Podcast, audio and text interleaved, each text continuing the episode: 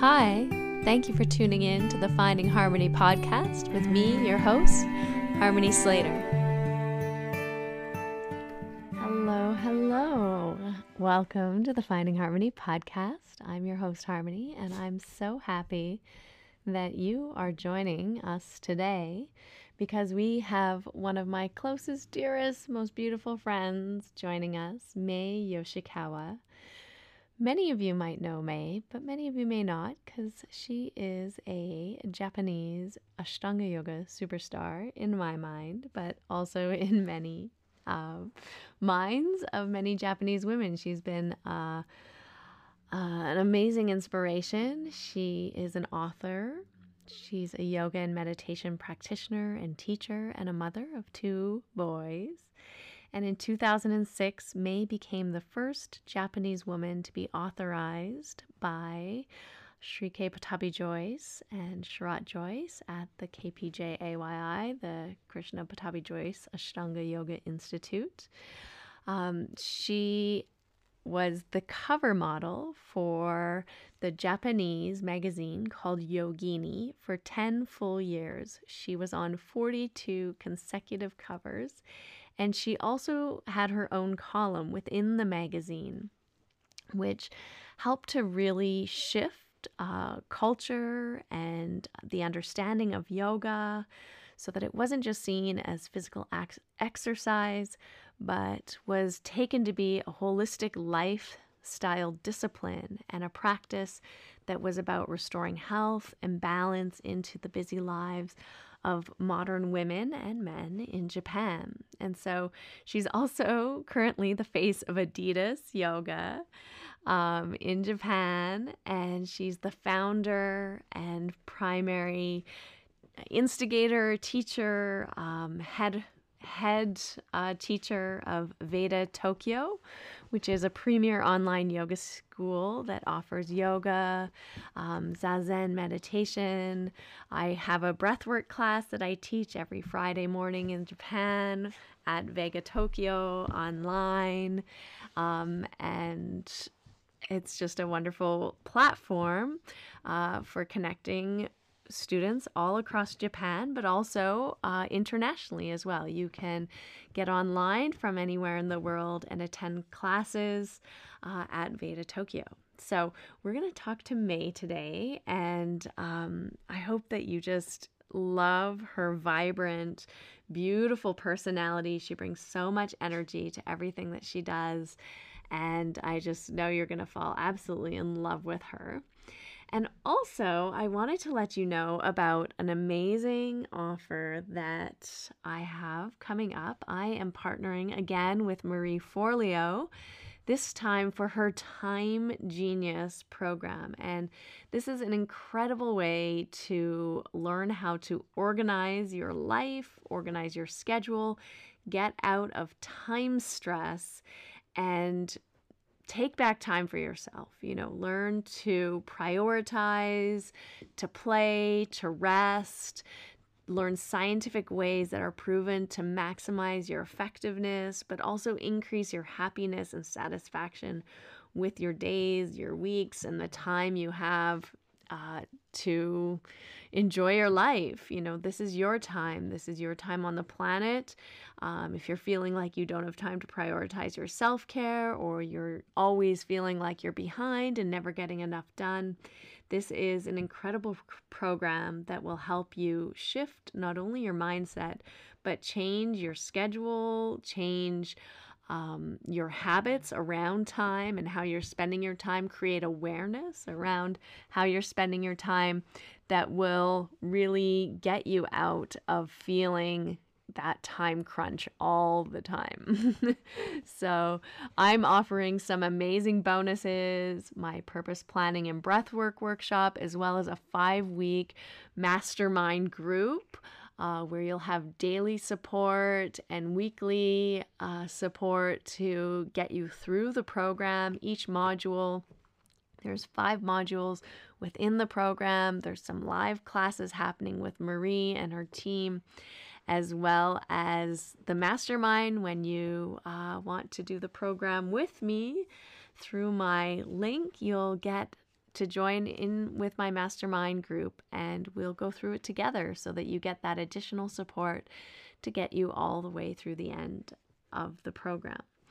And Time Genius is opening its doors this week on Tuesday, September 27th. So I do hope you'll hop inside. It's going to be an awesome mastermind group and an awesome course. It's an amazing program. It changed my life, and I know it will change yours too. So come on inside Time Genius.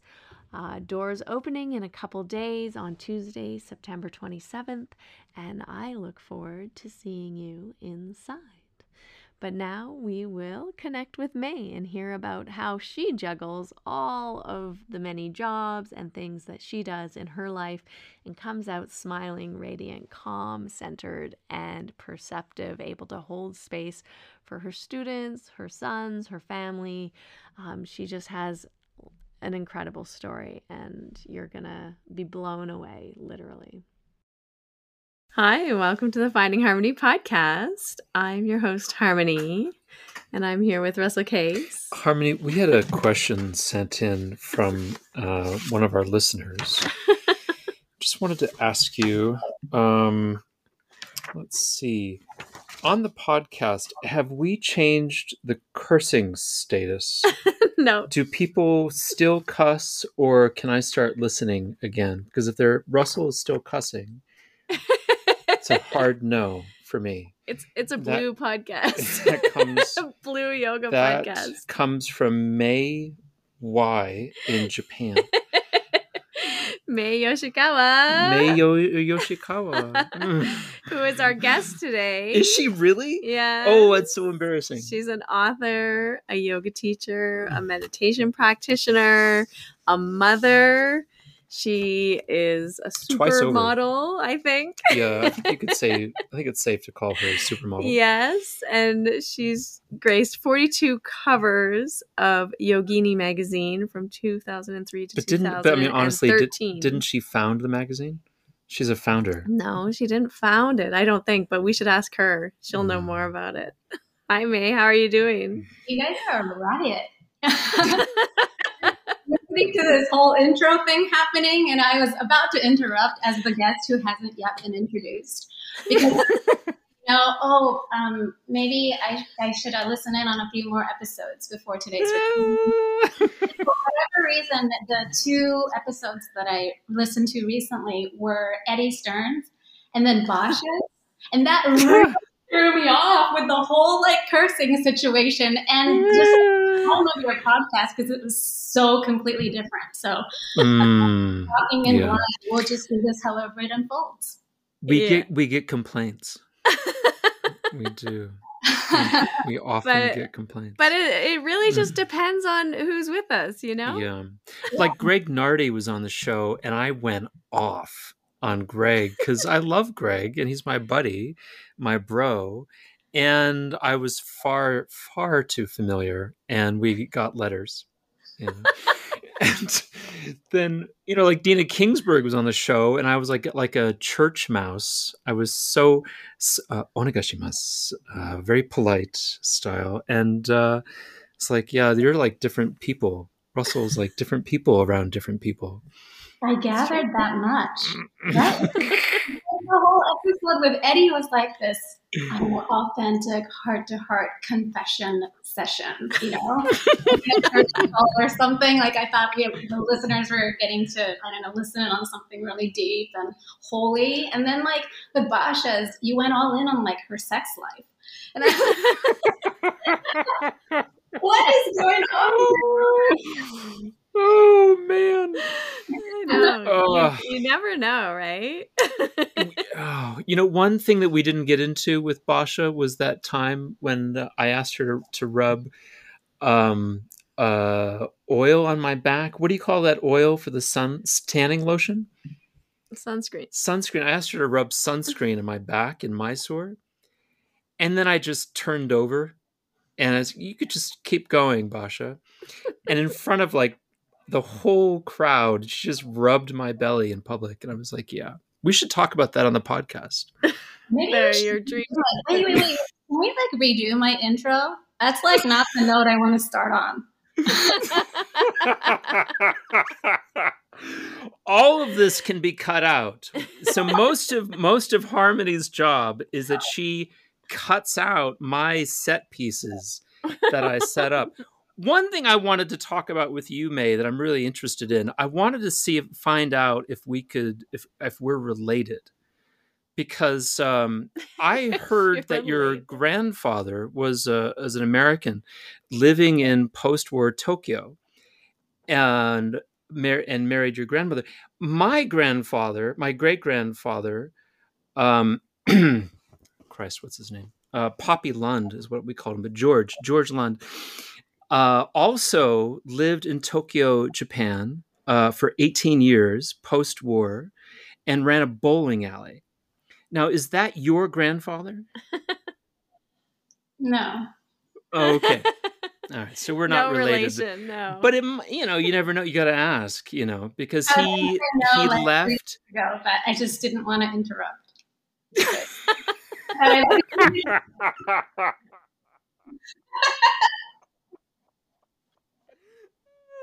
No, no, you got to interject with these negatives sooner. You've got to fully, fully get in there with the the negatives. So that I can say about myself. I'm three quarters Japanese, making myself cleanly sophisticated. I fit nicely into a sweet little obento box. But that one fourth of me is a total American bitch. You know, so, like you say, it depends on what day, on what occasion you catch me, and I quite frankly don't have any control. So. Oh. That's how I feel about myself. I also feel like there's no control going on here. There's like I don't know what I'm gonna say. It's I- all context dependent. no, I think you're amazing, Mae. You're like you're just so sweet and cute, and I just want to eat you up.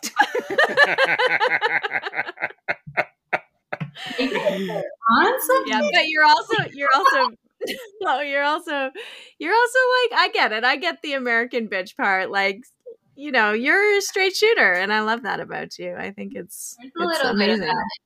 Yeah. I, it, it Yeah. actually took me a while to figure that about myself. Mhm. But I think lately I'm sort of catching on.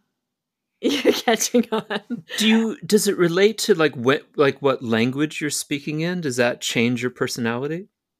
You know, um, formerly, yes. And I find that as I grow older and more experienced and freer in the sense of like freeing myself from like old patterns and conditioning and things like your ideas about right and wrong and about fitting in a culture or in a social context or not fitting. I think all of those things used to matter more to me at a younger age. And now, like, less and less, right? Because we're kind of shedding those cultural conditioning and it's becoming more and more about uh, purity of self expression wherever you are and with whomever you're conversing. And so, yeah, I, I that's that's kind of been like an internal theme for me lately is that because I used to say a lot, um, there are aspects of my Japanese side that I have trouble expressing in English, or it's like a roundabout way to try to explain some of these like cultural ideas and stuff. And then there's the other part of me where um, the wittiness, for example, that I like to play with a lot in English.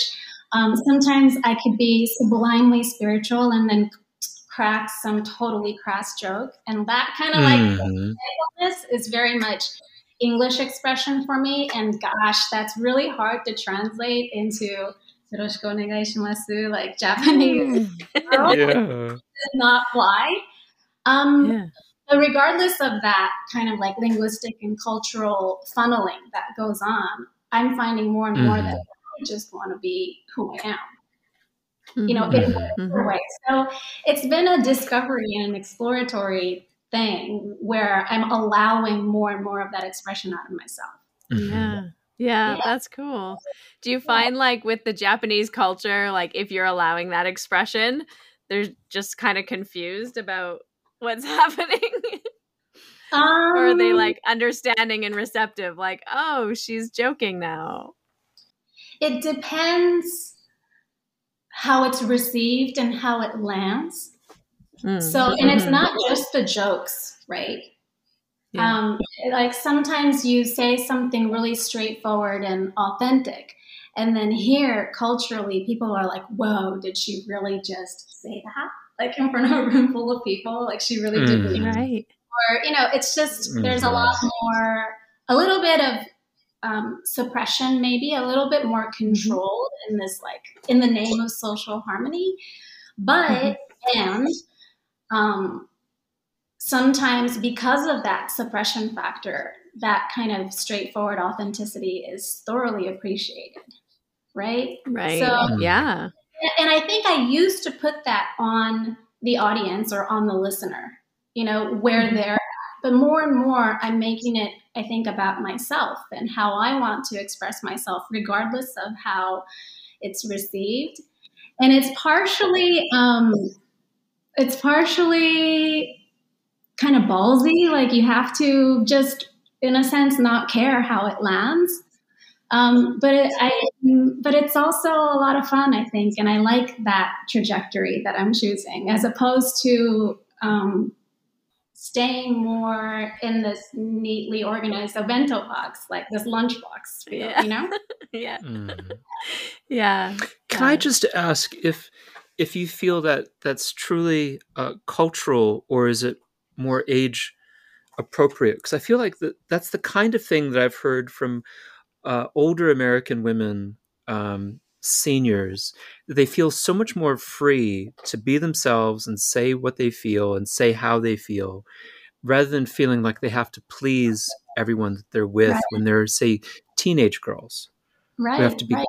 You know who feel maybe a compulsion to be good yeah and that being that the idea of being a good girl is actually not your own but it's a good girl that suits your partner or suits society or suits culture yeah. and it just doesn't step on like you know people's toes but but mm-hmm. yeah i think you're right i think it has to do um, not necessarily with with age per se but with um, emotional maturity i think and the kind of wisdom mm-hmm. that comes from living life you know life experiences are what teach you to maintain and hold your own in spite of mm-hmm. circumstances um, and also mm-hmm. just the self-respect right? And the dignity and the integrity that only you can find for yourself. That shit cannot be taught. Like you, yeah. you mm. have to be willing to see it and find out for yourself. But it can be mm. modeled though. And I think that's yes. the thing, you know, where people like you and I can hopefully um, come in in our own little ways and um, because it makes all the difference if you know someone who's done it that way before. Mm-hmm. You see it modeled in society, and you're like, "Whoa, I didn't know you're allowed to say that," or "I didn't know you could yeah. Voice those opinions and and um, not be mean or prickly about mm. it." You know, mm. necessarily yeah. negative, right? Yeah, mm-hmm. yeah. Or like put up boundaries and hold space, and it it not be construed as like selfish. Mm-hmm. right. or something right. like that, right? Mm-hmm. Whereas like before, I mean in in my family it's very like you know, there's a lot of codependency, a lot of like uh, people pleasing, a lot of like, you know, no um, boundaries. Like, I'll just do everything for you Harmony, anytime. Harmony, I'm going to hold the mic here. Your mother listens to the no, show. she doesn't. she does. But you know, and and so then if you grow up in that that kind of environment where you feel like you always have to sacrifice yourself for the good of others, right? Then you don't really learn how to hold compassionate boundaries for yourself. Right, so, right. But like you're saying, you then you meet a nice, like a strong woman that's a mentor or a teacher or a guide of some sort, and you're like, oh wow, this is possible for me. Yeah, and that that kind of strength can go hand in hand with gentleness and compassion and kindness and caring and being mindful of others and still like hold your own and that the respect is there regardless of similarities or differences you know but but always always you you must first sort of tap into that respect within yourself before you can offer it to others. Because like you said a lot of times you're just sort of you don't even ask yourself what you want or what's meaningful to you or you know before you venture out to please others right so Totally, all, totally. yeah i think um, life experience just sort of helps to balance that out eventually Yeah.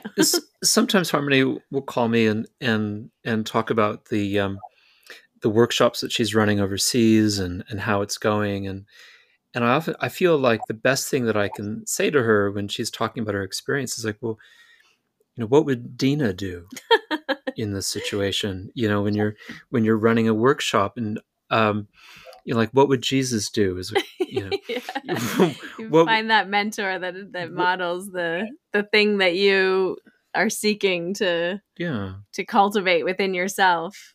Yeah, I just I feel like she's such she has such strength and such clear boundaries about what's appropriate and what she'll allow to happen in a room or in a space or on a workshop. And I, I'm wondering if if you also have that um, do you also have that bracelet, that WWJD bracelet? What what would Jesus what would do? Jesus do? You know, who's been a, a, a the strong female role model for you that you might model yourself on as a professional? Oh, I I couldn't quite say as a professional because sh- um, this figure that I look up to isn't like a modern day I don't know yoga phenom, but I, Mm. I always always carry Sri Ma Anandamayi Ma in my heart. Mm, I Okay. um, beautiful. I uh, first came across her picture. It was a photo of her in the magazine Namarupa back when it was in print. Oh, And since the first time I saw this picture, since the first time I laid eyes upon her, I just, I don't know, something just pulled me in. Like I wanted to know everything about her. And I read Hmm. every article, um, every book I could find. Um, I visited her ashram in Kankhal in northern India a couple times. I've had some amazing experiences there. And just, and sometimes, like when I would close my eyes and go into meditation or um, just a moment of resemblance. It's often her ashram, this white cone shaped structure that I see in my mind's eye. And it just has that space in my heart. So, very often for me, it's, um, yeah, what would Ma do? Oh, that's beautiful. I- if let's say that like Valerie Swift, the founder of the Finding Harmony podcast um, uh, fan club, hadn't heard of of this lady, could you set up for our listeners who who she is and what and what what is her her status in the world? I mean, Her I can tell you. Her story, yes, Not her status. her She's manifestation. no longer with us except she in no energetic longer- form. She but okay, so she is an energetic form now. yeah, I guess she passed in the late 80s, is it? Is that about right, Harmony? I think so. It might have been early mid '80s. I Yeah, forget the she's exact this date. like tiny lady from northern India, northeastern India, I guess, around Bengal. And Mhm. um, you know, she, um, I suppose, was raised more or less in an in an ordinary, um, like uh, Indian context. She was married to her husband, I think, at the age of fourteen, as young as fourteen, and she was this family person um, and served her husband. And uh, but she, I, I believe, since birth was um, an enlightened soul. You know, she um, didn't uh, perceive the world like many of us do, like most of us do. And it's kind of like I, I sense it like she always kept one foot in the supreme self or in um, high consciousness. Um, but, but her young, her early life, she just lived like an ordinary lady. But I believe, like um, in her 20s or even early 20s, um, people recognized her energy of contentment, absolute contentment, and joy, and just beingness without having to explain herself or to have some doctrine or, you know, she was just this ordinary being. And so then um, she began to grow a discipleship around her that just naturally gathered, you know, not of her Mhm. doing planning or anything.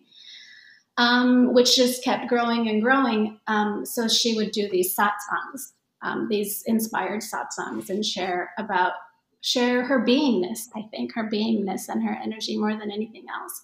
But for me, I think one of the most impactful things about learning about the existence of her is that um, I had read and studied a lot about these some Indian saints and um, swamis and and and a lot of them eh, on, on a spiritual path they're male you know just mm-hmm. Hmm. a lot of them historically have been and they're great and they're fabulous and i've always gathered and learned so much from them but as a woman who might or might want to get married or have kids or have family or um, and also have a yoga practice or your spiritual life and and do all of the mundane things of the world as well um, there's something to be said about balance and mm-hmm. beingness that's that needs to express the truth of who you are so one of my favorite stories about um, Sri Ma Anandamayi Ma is that she used to go into these spontaneous samadhis, you know, just like deep absorption, immersion. Um, so she might there, and when you go in her ashram, that they have these paintings on the wall with these uh, little stories about her life. But there's one where um, there's a picture that depicts her in the kitchen on the stove, and she's cooking something, but the fire under her frying pan is like, like like you know set in big flames because she's like in samadhi like as she's cooking and she's just like somewhere else.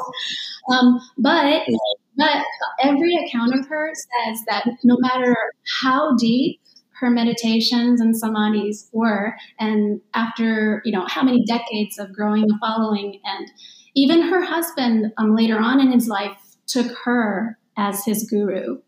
Um, even then, so she would be in these like deep meditations, and he would call her name. And from any state of consciousness, she would snap back in to just be this grounded mother, you know. And so that's it's just it's a minuscule example, but um, I really I really cherish the idea of sublime spirituality, but it needs to be grounded and rooted in our physical being. You know, and, and the roles that we each play here and do here and live here cannot be undermined in comparison to whatever spirituality we might pursue. So, so yeah, that's just a little thing that I um, keep in my heart. Yeah, such a hmm. beautiful example too. I think of of this idea of you know of of what feminine spirituality is and not you know that it's binary or like masculine or feminine or you know whatever your gender is it's not gender based it's just um you know that that feminine quality or that that um quality of the divine feminine is is really i think very much immersed and embedded in the earth and in right. nature and in you know being a part of community and a part of the earth and in doing your dharma and you know being involved in worldly activities and it's not so much that that spirituality in isolation like you were talking about with the you know many sages and saints that that are maybe embodying more that masculine energy where they're able to kind of retreat and like divorce themselves from family life and divorce themselves from social commitments and able to just kind of like focus entirely on their spiritual practice. Whereas like i think the feminine spirituality or the divine feminine is very much uh, embodied in in our being like you're saying in in right. what we're doing as human beings here and i feel like there's much more um, momentum maybe even in this direction these days. We're starting to see that if we want, you know, change to happen on our earth and in our communities and on our planet, we need to have this energy, the divine feminine, like motivating us and moving us. And we need to connect to that and not have this sort of sense that our spiritual life is divorced from our our home life or our social life or our political life. Right. Um, yeah, it's, yeah. it's really beautiful. I love that you brought her up for as a yeah. great example. and also just you know whatever works for you right like for Yeah. me for whatever reason since the first time since the first moment i laid eyes upon her i knew i had a connection with her you know Mm. um, and so I wanted to know and learn everything about her the way you want to know everything about a lover, you know, or Mhm. just someone you completely fall in love with. Um, and then that love just never leaves you. You know, once that spark enters you, it just never Yeah. leaves you. But for someone else, um, it might be someone, somebody else, or in some other way, or um, you know, the divine masculine and the divine feminine interact and different ways and different moments of your life and in the universe and the consciousness and it's it's a vast infinite um, yeah. you know so take whatever works for you but Mhm. for me um, yeah i just have a special connection with her Yeah. Yeah. You know, it's interesting. You um, you certainly radiate a kind of benevolent charisma that I can see is extremely attractive. Just kind of looking at the screen here, it's like, wow. I think, I think I'm probably not the only person. You know, I think probably tens of thousands of people look at you and it's like, oh, she is benevolent, benevolently attractive, and I want to want to I want to look uh, and get to know her. I I wonder who do you take after in your in your family? Are you like are you your mom or do you carry the spirit of your of your father with you? Were they did they have this kind of electric charm around uh, a spiritual passion? um i mean i think that both my mom and my dad had certainly charisma and character um, expressiveness joy my mom had kind of like this uh, like a goddess quality about her. She's the mother to four kids, and I'm the youngest of the four. And she, so she had four pregnancies and childbirth between the age of 20 and 30. Um, Mm.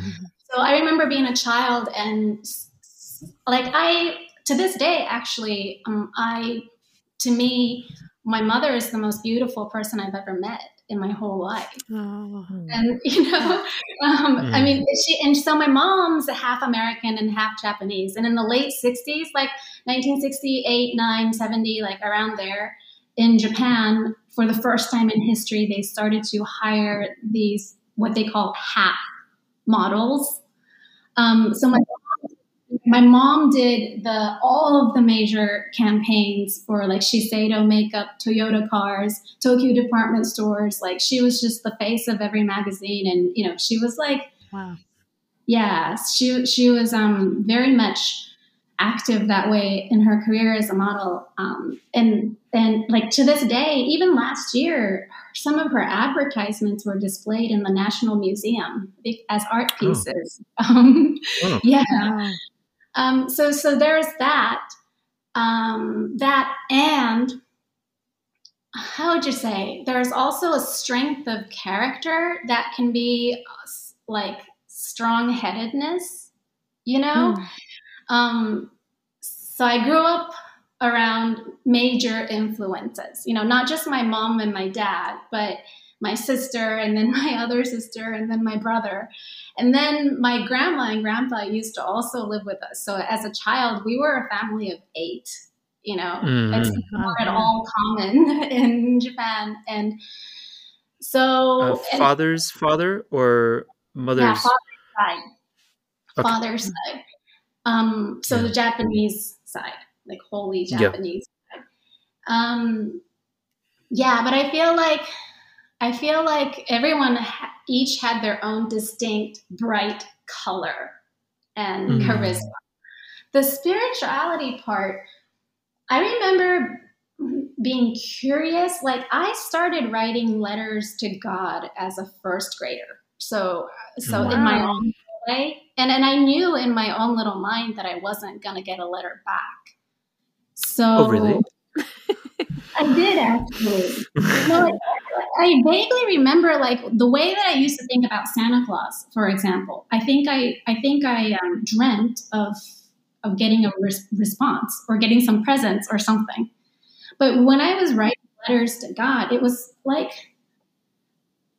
like a note in consciousness or something, like a journal to myself. I don't think I had the same expectation of, a response the way I did with Santa Claus, which is kind of funny. And all of these things, obviously, in hindsight, but but um, I can't remember that if anyone inspired me to do that. Like we have not, my family has not been religious.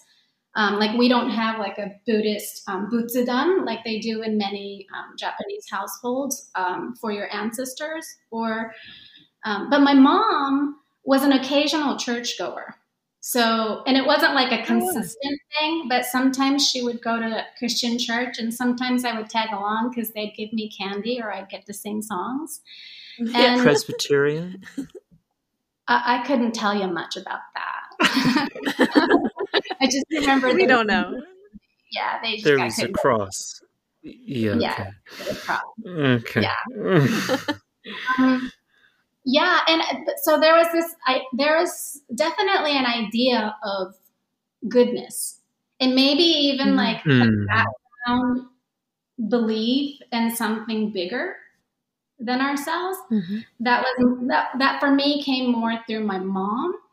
And then as I grew older, like high school, university, I developed a curiosity to learn more about life and consciousness and the universe. I was like, I just wanted to know what was true and lasting. So around like, yeah, late high school, early university years, I um, I started keeping a journal since I was 15, but I went on this like search, research period where every opportunity I had, I would talk to, say, for example, the priest at the Shinto shrine to ask him about this, the, the symbolism behind, um, because it's like nature worship, right? The different five yeah. elements and all of things. Like, and then yeah. tying a thread around a tree or something like that. Yeah, yeah, yeah, yeah. Or they would use water, and they would use fire. They would use incense smoke. Yeah. They would use bells, and right. you know. Um, and there, and a lot of times they don't really speak about it or they don't explain it. They just mm-hmm. do it, you know. So I was quite fascinated with all of that stuff at some point. I also had a period of time where I was like interviewing my grandpa because I wanted to learn everything he remembered about his parents or my ancestry. Um, wow. And then I'll mm-hmm. my grandma, and I would write these things in a notebook and stuff like that. So the curiosity was there. I remember when I first started asking my paternal grandpa about my ancestry and lineage and stuff like that. He said to me, this was in my first year in university. He said to me, ni detekita, which is like this big Japanese word I didn't know back then, but something about um, me having developed a reverence for the divine and ancestry. Ah. Oh, wow. pointed that out in me, tells me hmm. that had it in him. In his, mm-hmm. it was never explained to me. It was never like, um, obvious and like uh, like like uh, what do you call those um, altar? We didn't have like an altar in our home right. or anything like that. Mm-hmm. little snippets like that, I guess, tell me that my grandpa certainly had that. Yeah, mm-hmm. that's an interesting. Wow, that was that was the one thing I truly I think learned about my year about myself in my year in Korea teaching English was that um, I did not have that same reverence towards uh, our seniors. You know, I had mm-hmm. been taught to be irreverent in every conversation. You were taught I, that? I was sure that's that's what being well, American. that's what being American's all about: is being irreverent and you know shitting on people. Is every? That's just otherwise, right? Yeah, like when people talk in my family, you you you talk over them and tell a better story than they had that's sure. you know so you're constantly uh, competing and shitting on the person next to you in a competitive way whereas uh, i found that uh, the whole situation in korea was quite different yeah so so it's really mm. interesting to hear that because um, even though i was born and raised in tokyo tokyo area anyway um, because I grew up going to international school, my upbringing mm-hmm. and my formative years have been spent in a completely different way than the average mainstream, like Japanese education. Mm-hmm. And I remember it was my first year in high school. It was my freshman year in high school. My English teacher, he's definitely not going to be listening, Mr. Essenberg. um, you never know. If he's out there, we apologize, sir, for what's about to be said. no, actually, it was just something impactful. Um, it was my first English class in the freshman year, I think. And, um, you know, like in a school context, the teacher stands in front of the room and, you know, teaches out of the textbook and, um, yeah, teaches you stuff. And you're supposed to sit there and learn and absorb but in my freshman year in high school, first English class, he quote unquote taught and spoke and said what he said. And then at the end of all of that, he said, um, Doubt me. He said, Doubt me. Ah.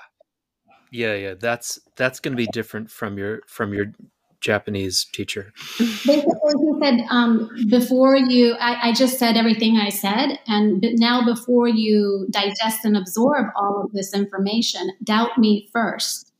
You know, challenge me, doubt the truth in it first, and see for yourself. You know, think with your own mind, see for yourself what you want to um, let influence you, right? And mm-hmm. That kind of experience um, stuck with me Whereas in a more culturally Japanese context, the mm-hmm. student does not speak unless right. the student does not question, the student does not mm. doubt, the student yeah. does not interrupt, the student does not challenge the hierarchy of you know vertical superiority or who the hell are you? Like you're the student. Yeah.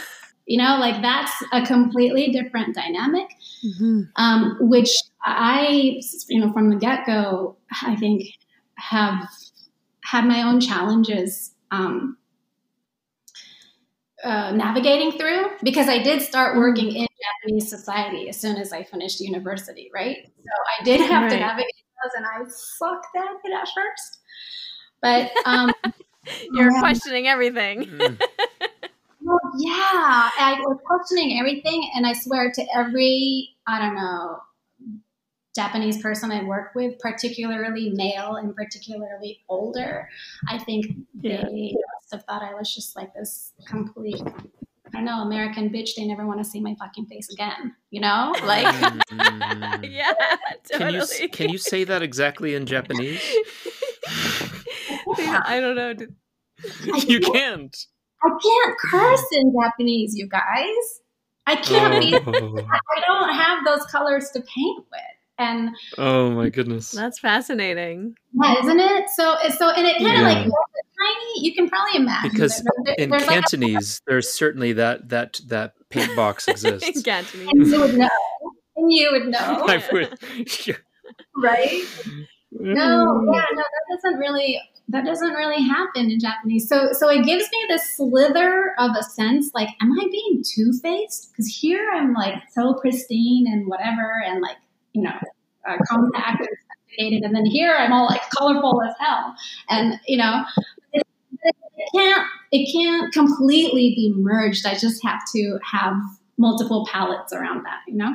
Mm. Yeah, totally, totally. Do you think that this um I guess like this sort of ideal student that you know is the student sort of ideal that is um you know that the japanese student steps into where they're not questioning the teacher and they're listening and just like going through the the you know teachings or the routine without like having that doubt or having that sense of of um, autonomy or that sense of authority. Do you think that it's still the same today as when you were in school and growing up, or do you think that culture is is shifting a little because of the like world influence. Is so much more you know everything's so much more connected yeah. now culturally in a sense that we're sharing a lot of traits. We're certainly much more much worse in the united states than we were 30 years ago. We're much well, more uh, violently critical I guess the first thing I have to say is that this this vertical hierarchy, like student teacher dynamic, that never goes mm-hmm. Like it's not just that that that hierarchy that stays intact. There's another aspect that always inevitably happens, and it's it's that the student. It's not just that the student remains like under control. It's that the student silently, not all the time, but very often, the student silently gathers knowledge about how the system works. Mm. What I mean uh. by that is that they gain their internal wisdom and, oh, it's not going to work for me to challenge this guy, but I have observed the system function this way for however many years, and that's the route I'm going to take. Like, so right. that's so when I get in that position, I'm going to then have the authority to. To like implement that same power structure. Is that what you yeah. mean? Um, not necessarily. It's it's um it's that you you don't necessarily eventually like when you get out of school or when you get out of that mm-hmm. company or that industry or whatever it is that you don't limit yourself to pre-existing structure right ah uh, okay right yeah. so that's so one freedom like exists outside of that structure in a sense well, and they're just not going to be the kind of people that's going to waste energy challenging a system that's designed right. to beat down, right? Right. Mm-hmm. yes. Yes. That's, one aspect of, um, I suppose you can call it wisdom or knowledge that de- develops as right. an offshoot of such structure. You know, mm-hmm. Um, and then and then culturally um, I do feel that in the last, I would say, two decades or so, gradually, eventually, um, things are shifting because of the internet and because of a more global mm-hmm. culture and, um, yeah, people with um, experiences and foreign cultures and um, countries coming back, and sort of there's a little bit more of like a mixture. But mm-hmm. all in all, like all in all, it's um it's a very unique place. I mean, Japan is. yeah. You know? Oh yeah, yeah. It's, it's special. yeah. yeah. Yeah. Mm. What I always think is so interesting, um, like as an outsider looking in, is I heard there was a saying, you know, like the um what is it? The nail that sticks up gets the hammer, right? So there's that like me. I have been so hammered. I have been so mm. um and it and it used to hurt like honestly, really. It yeah. it wounded me um, until I realized that I was just to go on being my fabulous self anyway.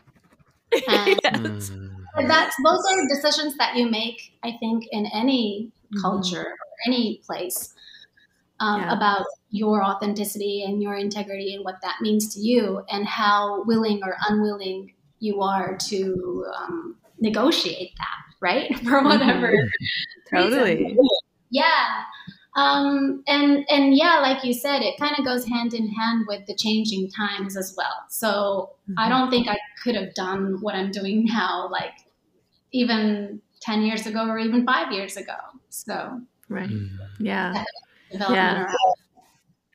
And more yeah. of a the others. Mm-hmm. The other unique thing about the culture is that there's so many like little subcultures within the culture that are so different and like you know very much not in the like norm in a way, but they've created like their own norm that then fits into the norm. You know, like the superhero people who dress up like superheroes, or like they when they get into something, they're so into something. Even like the Ashtanga yoga people are like so into Ashtanga yoga, and it's not at all maybe normal for the culture, but like there's room for these little subcultures to be normal within the norms of the higher culture and then there's like norms within those cultures. Yeah, like, yeah, like sub niches. I think it's uh, yeah. It's, it's, kind of almost like a survival mechanism as well. You have to huddle mm. together, you know, in order to maintain right. being different. Yeah. Yes. Yeah. Mm, That's yeah. interesting. Yeah. Yeah. Yeah. yeah. Hmm. It's very fascinating. I, I'm I'm interested in in um, learning more about how you you came to be uh, a yoga superstar and yoga uh, shala owner and and the fabulous uh, uh, it's Mae Yoshikawa that she is. Mae Yoshikawa that she is. I I think um, and I don't know if this is too personal to talk about. I think that you were um, 20 years ago maybe you were struggling because your your mother was ill and i think that might be the the moment when you started thinking about doing a yoga practice i wonder if do you if you feel comfortable if you could talk to us about that sure so when i was 17 and my mom was 47 um, my parents had just uh, gotten divorced and after some 26 years of marriage and four kids wow. and what seems from the outside to be a perfect sort of family. Mm-hmm. Um, and that just shattered, and um, it was it was really hard for me, but also for my mom, for my dad, and for everyone. And then a couple years after that, my mother developed a very rare neurological disorder, which uh, um, caused the shrinking of the right hemisphere of her brain. Um, we first discovered it in the form of amnesia, as well as um, a lack of 3D recognition, meaning she could have a glass of water in front of her face, reach with her hand to grab it, but miss it completely. Um, mm-hmm. That was followed by memory loss, short term at first, and then eventually a little bit more. But so get this so, my mother, uh, half Japanese and half American, um, you know, super young onset, right? Being 47 years old and developing this rare neurological disorder that was shrinking the right hemisphere of her brain, happened to also be a lefty. So with all oh, these wow. with all of these things in the mix, um, it took her, it took us nine different university hospitals over the course of two full years to um, reach a diagnosis which they called atypical Alzheimer type dementia. And that was just purely so that they could begin to administer the right medication for her under insurance. Mm-hmm. But the doctor, the, the last doctor, was the one who was honest enough to tell us they couldn't uh, be sure what, what, exactly was going on with her. But but they they guessed they speculated that the you know Caucasian aspect of her bloodline um, may have contributed to the young onset, right? Because it's just mm. it's just so rare in the Asian blood. Yeah. Like, yeah.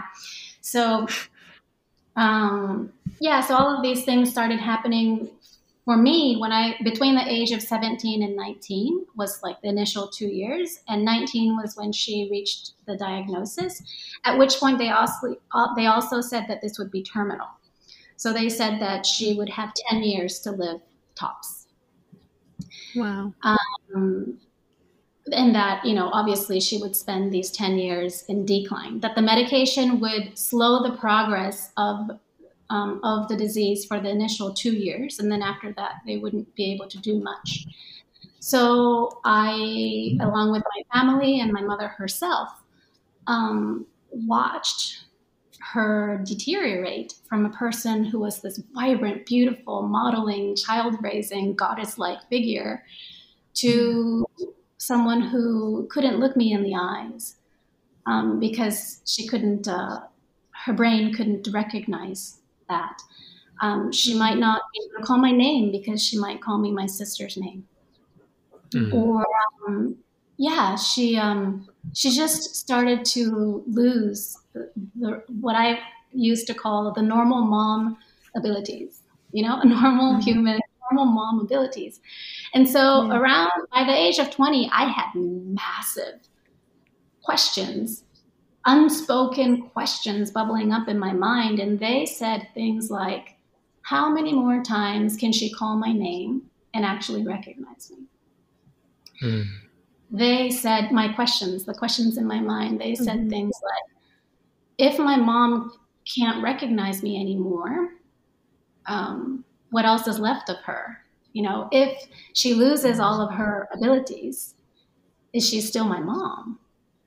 Or Mm. what is a person? What What is a person?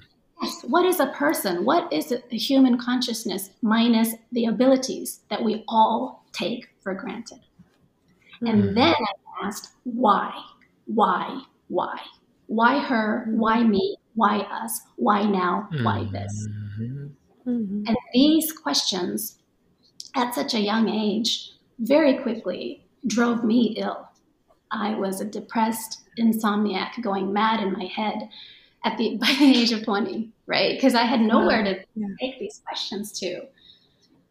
Um, and uh, so I, w- I actually went to a doctor first. I was like, I need help.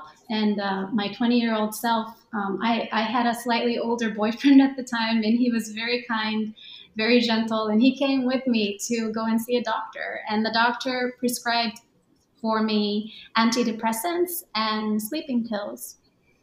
And uh, I'm sure that they could be very helpful for some people. But for me, I um, it didn't make sense that I might I might uh, suppress the symptoms by using medication without addressing the cause of whatever was malfunctioning me, right? So Mhm. I went for a second opinion, but the second doctor Yeah. also prescribed for me antidepressants and sleeping pills. And then, but that's after me having gone to nine different university hospitals without for my mom, right? So I had already Mhm. like distrust with the medical industry. And so by the time I got the second prescription, I was like, you guys are in with big pharma. Like I'm not giving you my money, right? Mhm. So I um so in my own way, for better or for worse, I just didn't know. I just didn't know, but I I just I didn't go for the prescription medicine either. But I was sick. I needed help. I was in pieces. Mm. And it was from that dark place where I just thought to myself, I'm so freaking unhealthy. I need to do something. And then um, one summer, it was the summer of 2000, um, I was attending a wedding with, with my boyfriend at the time, whose best friend was um, having this like Italian wedding in Italy. And, uh, and at this party, I'm super depressed, you know, but I was at this party and I vaguely remember um, just really needing to um, find something to make me even a little bit healthier. I was that desperate. And I remember Mhm. looking around like the party scene, just saying, uh, well, she kind of looks healthy. Like, yeah, she looks healthy. She looks like she must be doing some kind of training. And I'm not normally like a social type, but I went up to this girl who turned out to be this Aussie girl.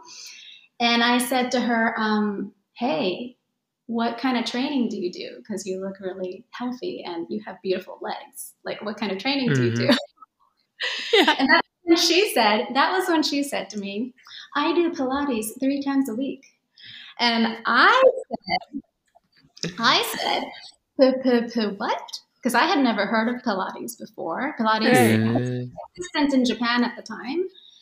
And she said to me, um, Well, Pilates is um, similar to yoga, but we use more equipment and stuff to train our core, but it's similar to yoga. And that was her description of Pilates to me. I, Mhm. I got back to Tokyo that summer, looked everywhere for Pilates, which I couldn't find not been imported into Japan yet. And then I remember that she said that um, Pilates was similar to yoga. So that's how I started looking for yoga. Oh. I could have been a Pilates amazing. teacher, guys, but Yeah. it could have gone the other way. yeah. Did you find Ken's studio or what's what place did you find? What was your first yoga experience like? So back, so this is okay. So summer of 2000. uh, Well, this is must be the beginning of 2001 or something, right? Yeah. Um, Yeah. In all of the Tokyo metropolitan area, I could only find three studios. Three. There's like hundreds and thousands now, but I could only find three 20 years ago. And one was going to be too far to commute to from where I lived, so I gave up on that one.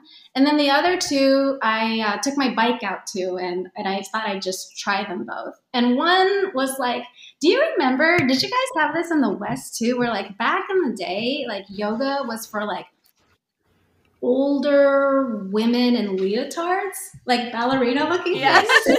Many Oh my God. many women tell wi- many students tell us this about their first yoga experience with Okay, women so in I- leotards. Yeah. So I was a university girl. I was like in my second or third year in university, and then I the first studio I went to was like that whole like grandmas and leotard sort of thing.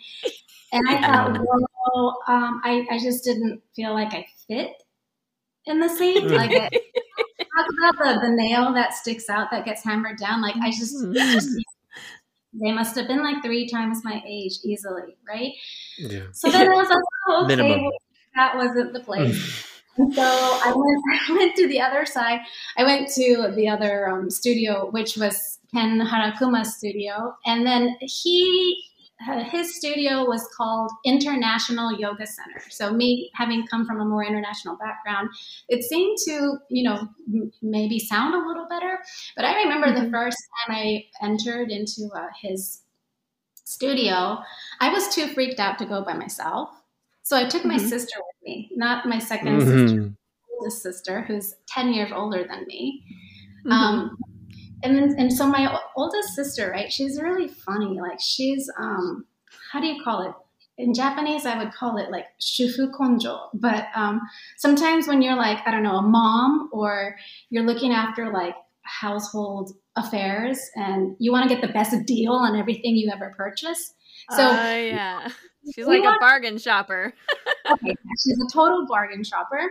So we walk into the studio. It's the first time we've never done any Ashtanga or any yoga. We've, you know, nothing. And she walks in and she purchases like a set of 11 tickets because you can get it for the price of 10 or something. Like before, before we tried anything, right? Now, here's the other thing. The first class I ever tried at Ken Studio was primary series led. Oh yeah. Why? Brutal. Because it's called primary. So I thought it was just like, Primary. Easy. But time, It is. It's the easy one. Yeah. like the highest level Ashtanga offered Yeah. you know, in Japan, In right? Japan. Yeah. Right. we didn't know. My poor sister had no clue. And then we get like, I don't know, put in this place with heavy breathing foreign people just going, you know, Mm, that's amazing. and then, you know, we're Phenomenal. Go through this motion. Now, I've been pretty athletic, like in my middle school, high school years, but of, of course, at this point, I was I had hit a new low, you know, in terms of my health. Right. But but I was wiped out in like the first less than the first fifteen minutes, and I internally was astonished. What little control I had over the synchronicity of breath and movement. Mm-hmm. Yeah. And I remember Ken coming up to me and saying, This is enough for today. You may lie down and take rest. Oh. And I- No. Oh, I was appalled. I was like, I paid for the freaking 90 minute class, yo, for one. I only got to like take the first 15 minute bite. However, I was so wiped that all I could do was just be like, okay, fine, you know, I'm just gonna lie down and I don't care about these horses breathing next to me and I'll just lie down on this mat. Now, I don't even remember my sister at this point, so forgive me, sister, for putting you in that context. But see, this is what happened. I lay down to rest and I near fell asleep. Now, I had mm-hmm. not only been depressed, but I had been a depressed insomniac for over a year by then. Oh, you But fell to- asleep. I almost fell asleep. I couldn't with the horses, but I You know, that was my nickname in Korea was Horseface. That's interesting. Are you being serious? Yeah, yeah, yeah. Also in Taiwan, uh, also horseface, Maerto in uh, Taiwan. I forget how to say horsehead in uh, Korea. I'll, oh, it'll come to me. Okay, but we digress. So, we digress. Yes. so, So you we- almost fall asleep and you're absolutely amazed, right? Well, I'm like, whoa, this shit works. And then my mm. sister, as we're exiting the studio, my sister's like, here, you can have these. I'm never going to use them again. And gives me the nine tickets that she had just invested in. yeah. Started yoga. Cool. And so you you went back. You were like, okay, I'm I'm gonna do this. I'm not gonna be afraid. I'm going back. Well, well, and I know you have this um, something similar, Harmony, is that, um, like I said, it worked. I, if Yeah. you know, if you're really depressed, and if you're like a serious insomniac, and you've Yeah. tried everything you can, and you're desperate, and something works, you're gonna go back. Yeah. You know, Mhm. For sure. and that was me. Oh, I also want to add though that see, there's a little bit of an overlap, see, between my story and Basha's, because right Oh, as yeah. I was starting was when Basha was um, not maybe just before she had started teaching alongside Ken, or right when she was um, just beginning. Oh, that's right. Yeah. Yeah, we should cut that Basha part out. That's a good idea. No, it's too late. No, Yeah. it's good. Yeah. So she had just started like assisting or was just about to start assisting. Yeah, yeah. And so and this is like like the first time um like around the first yeah, I think around the first year that Ken started a Mysore morning Mysore program.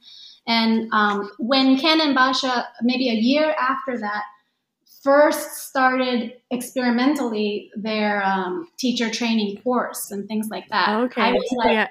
one of the guinea pigs in the first group because Nice. there was a few of us, right?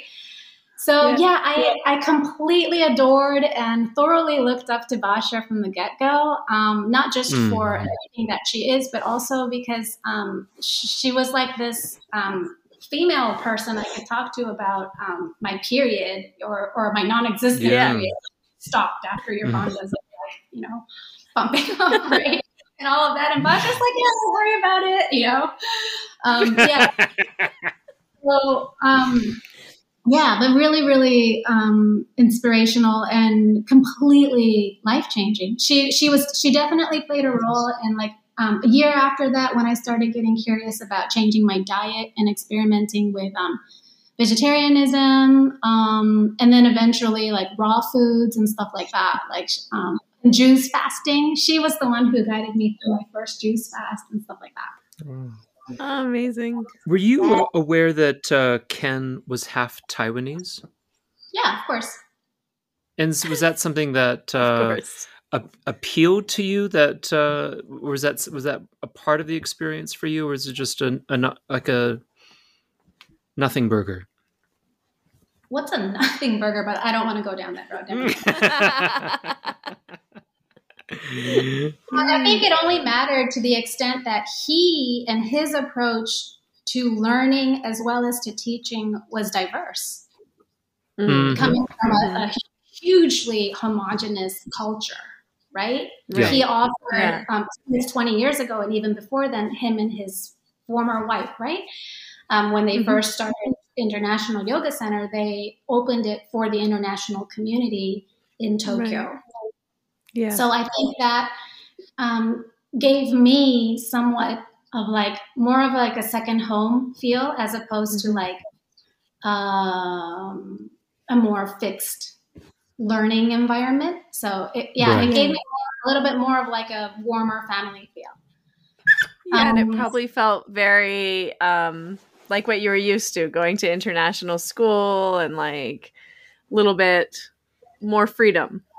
Yeah, and then my, the friends that I made at the yoga studio were, uh, I mean, for in my case, almost always, actually every single time, always, they were older than me, more experienced, um, but they were from all walks of life.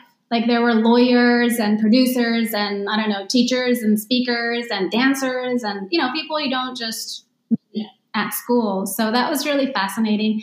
And also, um, yeah, a year or two after that, when as Ken started to invite and host more of these traveling teachers, Mhm, mhm. um, they used to ask me to translate. Oh and I used- yeah. So I used to think to myself, like, because I was just like this, I don't know, um, student. I didn't have money. Um, and I wouldn't have paid, I wouldn't have had the money to like pay and attend these workshops as a student, Right. but they were Yeah. willing to pay me to be there to. Mhm. Amazing. Yeah. So I, I, um, I did some of those in the beginning as well. And it's so amazing. It's so such a great experience to be a translator because you get to hear everything in one language, you know, in English, and then you get to kind of like move it into Japanese, and then you also get really close with the teacher you're translating with too. Mhm. So it's it's such a like unique kind of experience, I think. it's a unique experience. The pros and the cons, like everything else, are just always both there. But Yeah. in terms of translating for yoga, um, I think, um, if I may say so myself, I'm good Yeah. at translating vibration. I'm good at translating Mm. intention. I'm good at translating meaning. So if you put in a translator that's going to be translating language, you're going to funnel through a lot less than someone who's Right. willing to listen in on the intention and the meaning and the vibration of it, right? So, Mhm. so, um, and I had to learn these things as I went along, but I quickly learned that each teacher brought along with him or her not just the wisdom, you know, of their Mm. experience and and learning, but they brought with them an air of a mode of operation. So, Mm. um, because when you're teaching yoga, and I know that both of you do this naturally, um, when because when you're teaching yoga, you're not teaching from a text. Even if you're teaching through Upanishads or like Gita or whatever sutras, you're not teaching the text. You're using the text as like vibrational markers that tap in to um, a memory or or or some can i say like a current of higher consciousness Mhm. right? And, and you're Mhm. you're kind of materializing it into the room and into the experience and through your hands. Now some of this stuff is spoken. A lot of it is not. But all of it is expressed. It's sometimes radiated. It's sometimes um, just sitting in silence or you know? But i i learned through experience that i um, well i guess an example works better. So for example like uh, this traveling teacher with 30 years of experience would come in and i would just this 21 year old me would be placed as a as a translator. And i'm thinking to myself like oh like shoot I'm, am i going to be good enough? Like you know i don't want to Mhm. take anything away from the experience of the students that i've paid and gathered like you know? So i walk in there like slightly nervous and slightly freaked out but the best thing i can do is say okay well lord help me. I'm really just going to be here be present and really tune into whatever the message of this person is that they want to convey. So that would be like my immature prayer going into this. But I learned that that was the best thing you can offer, the best Yeah. thing I can offer to make myself available to that mm-hmm. energy. And then here's the second thing that I learned through experience. None of this was explained to me. As I tune into that teacher and I make myself available to that energy, I learned that they are tuning into something way bigger. Yeah. Do you know what I mm-hmm. mean? Like every mantra or Yeah. like every opening intention or every good yoga teacher, every solid yoga teacher is not going to be teaching from the small self. You're going to be taking a moment to tune into something much bigger. And so I was mm-hmm. exposed to that from quite early mm-hmm. on. And I think in hindsight, that's, um, that was a fascinating experience. Also, at the same time, there were times where um,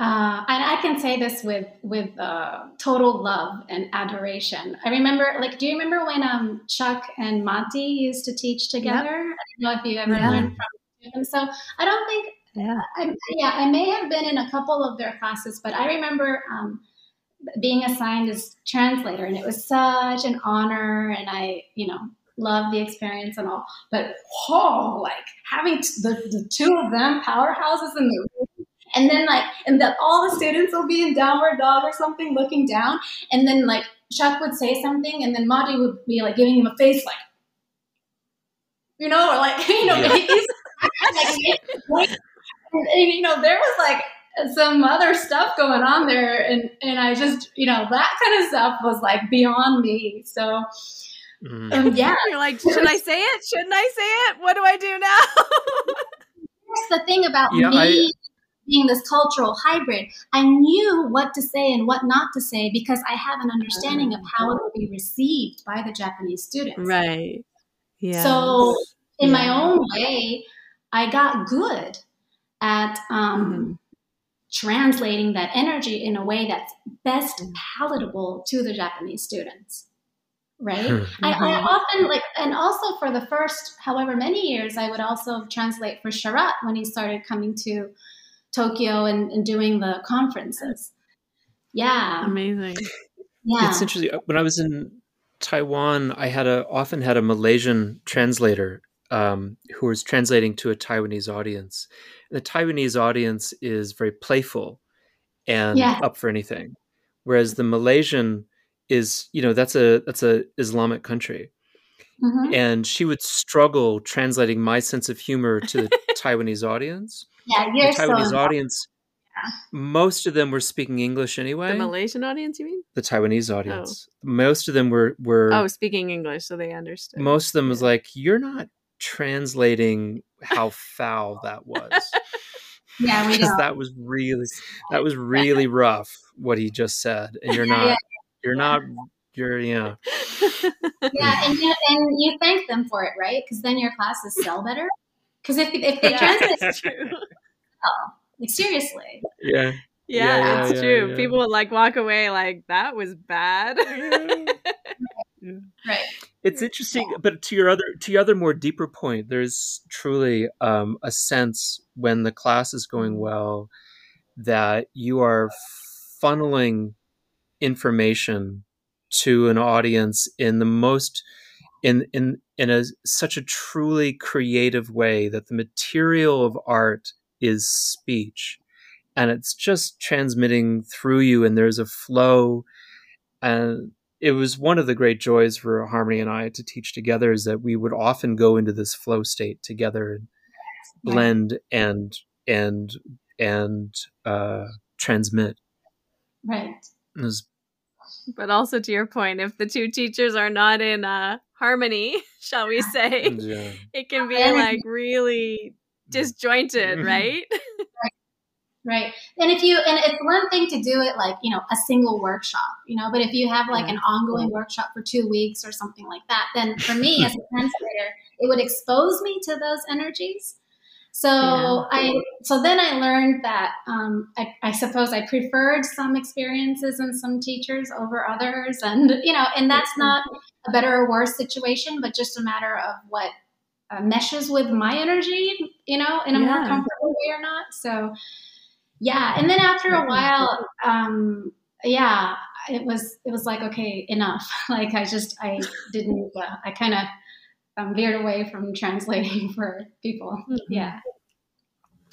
And so, when did you become the supermodel yogini cover magazine? So you have to understand that I would like so not be this supermodel thingy that you claim I am. Um, for one thing, because Yogini was just not like a major publication. Um, it was in the yoga world. That's what I mean. I want to be clear that the yoga world is small, guys. You know, let's yeah. wake up to it. It's pretty small. so let's. But I don't um, think I could walk down the street with you and not be like swamped with with fans. Is is that inaccurate?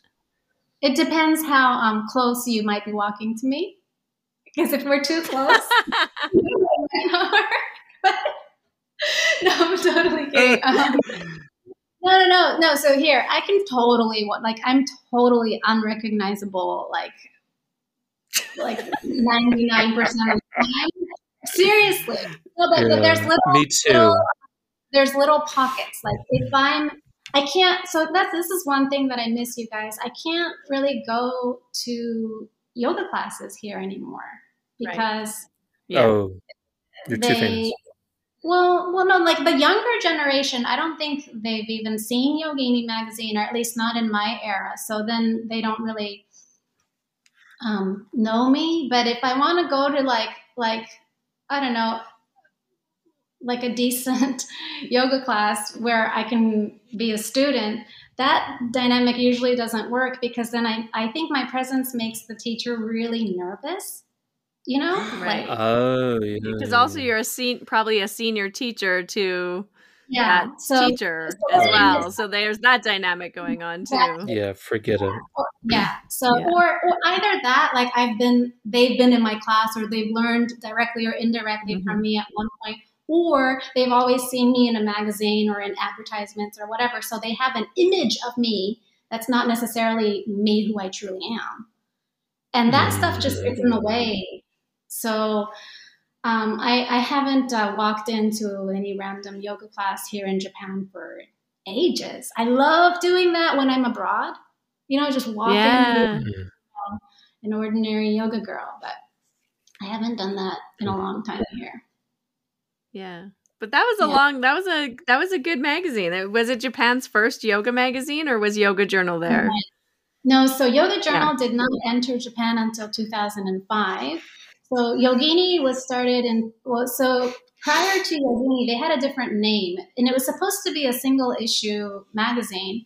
It was called um, Yoga de Shimpuru Beauty Life, like a simple beauty, a simple and beautiful life with yoga, or something like that. Mm. Um, and that was in 2003. It was supposed to be single issue. They just needed like I don't know a decent looking person who could do decent postures that would make a cover.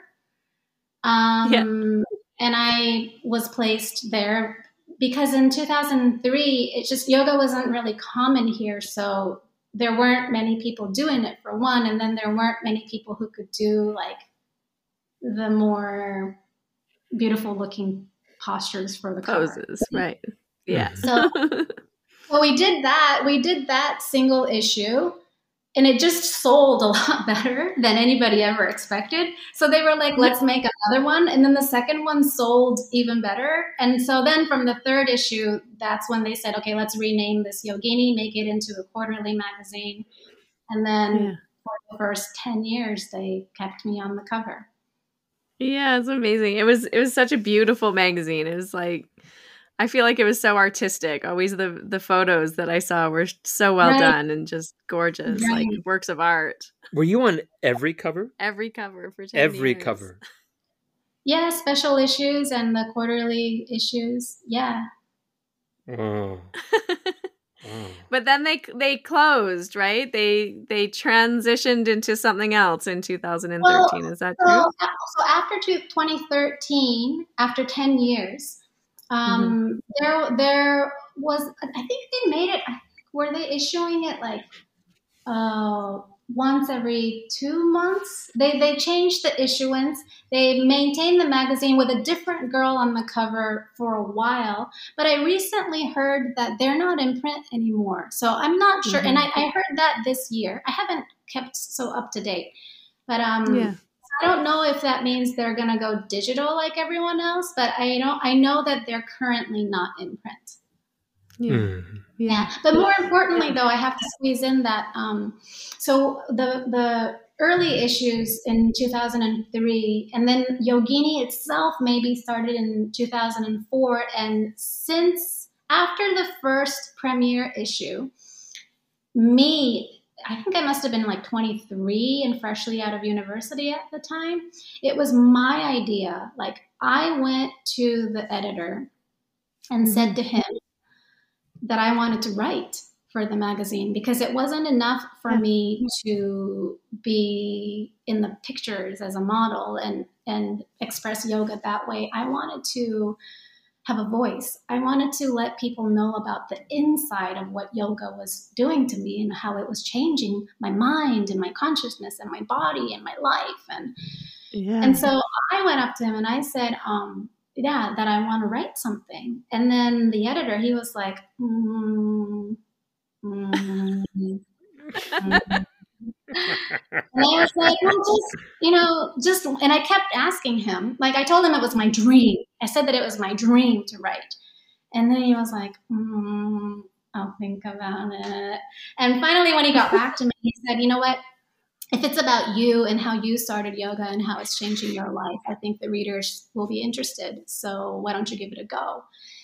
And that was the first time I wrote anything that was published. Um, in in one of the early issues in 2004 and i ended up penning a column through Yeah. in this magazine for 10 years so that was my kind of like really small contribution to be able to express yoga not just as some doing of physical asana but that the Mhm. asana was a method of um, just deeper changes from within and it was so important to me that i express that through my voice.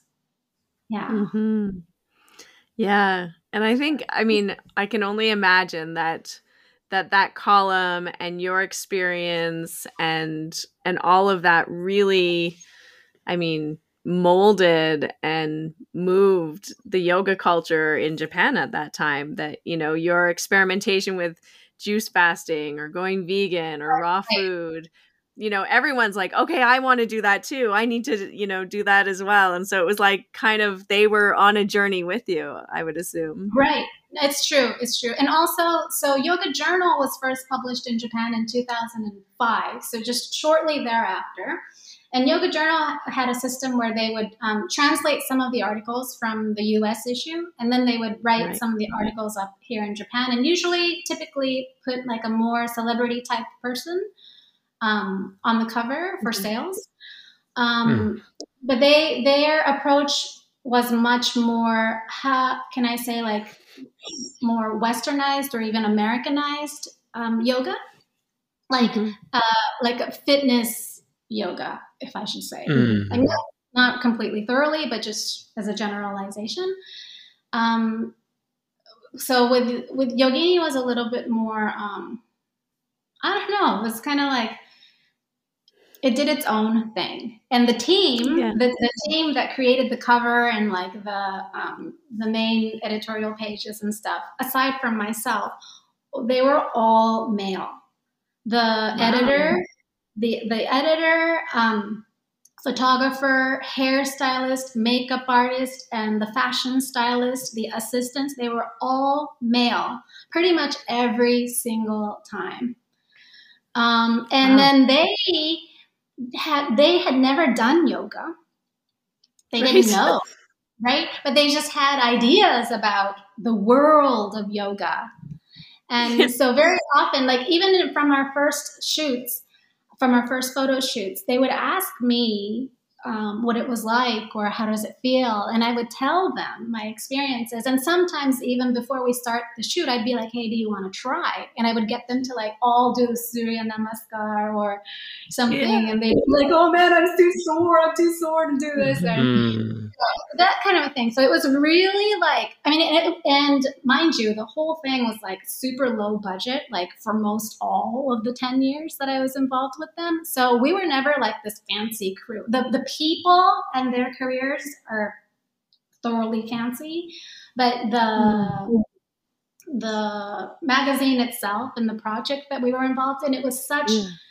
uh, grassroots, organic, like how do we create art around yoga? But they were more like originally like fashion people and beauty and cosmetics people. So they thrived in working on a project where they can experience they can they can express something bigger than a two-dimensional world right it was like it became more like an art project for us Mm. Yeah, it really was. It was it was stunning, stunning magazine in that way.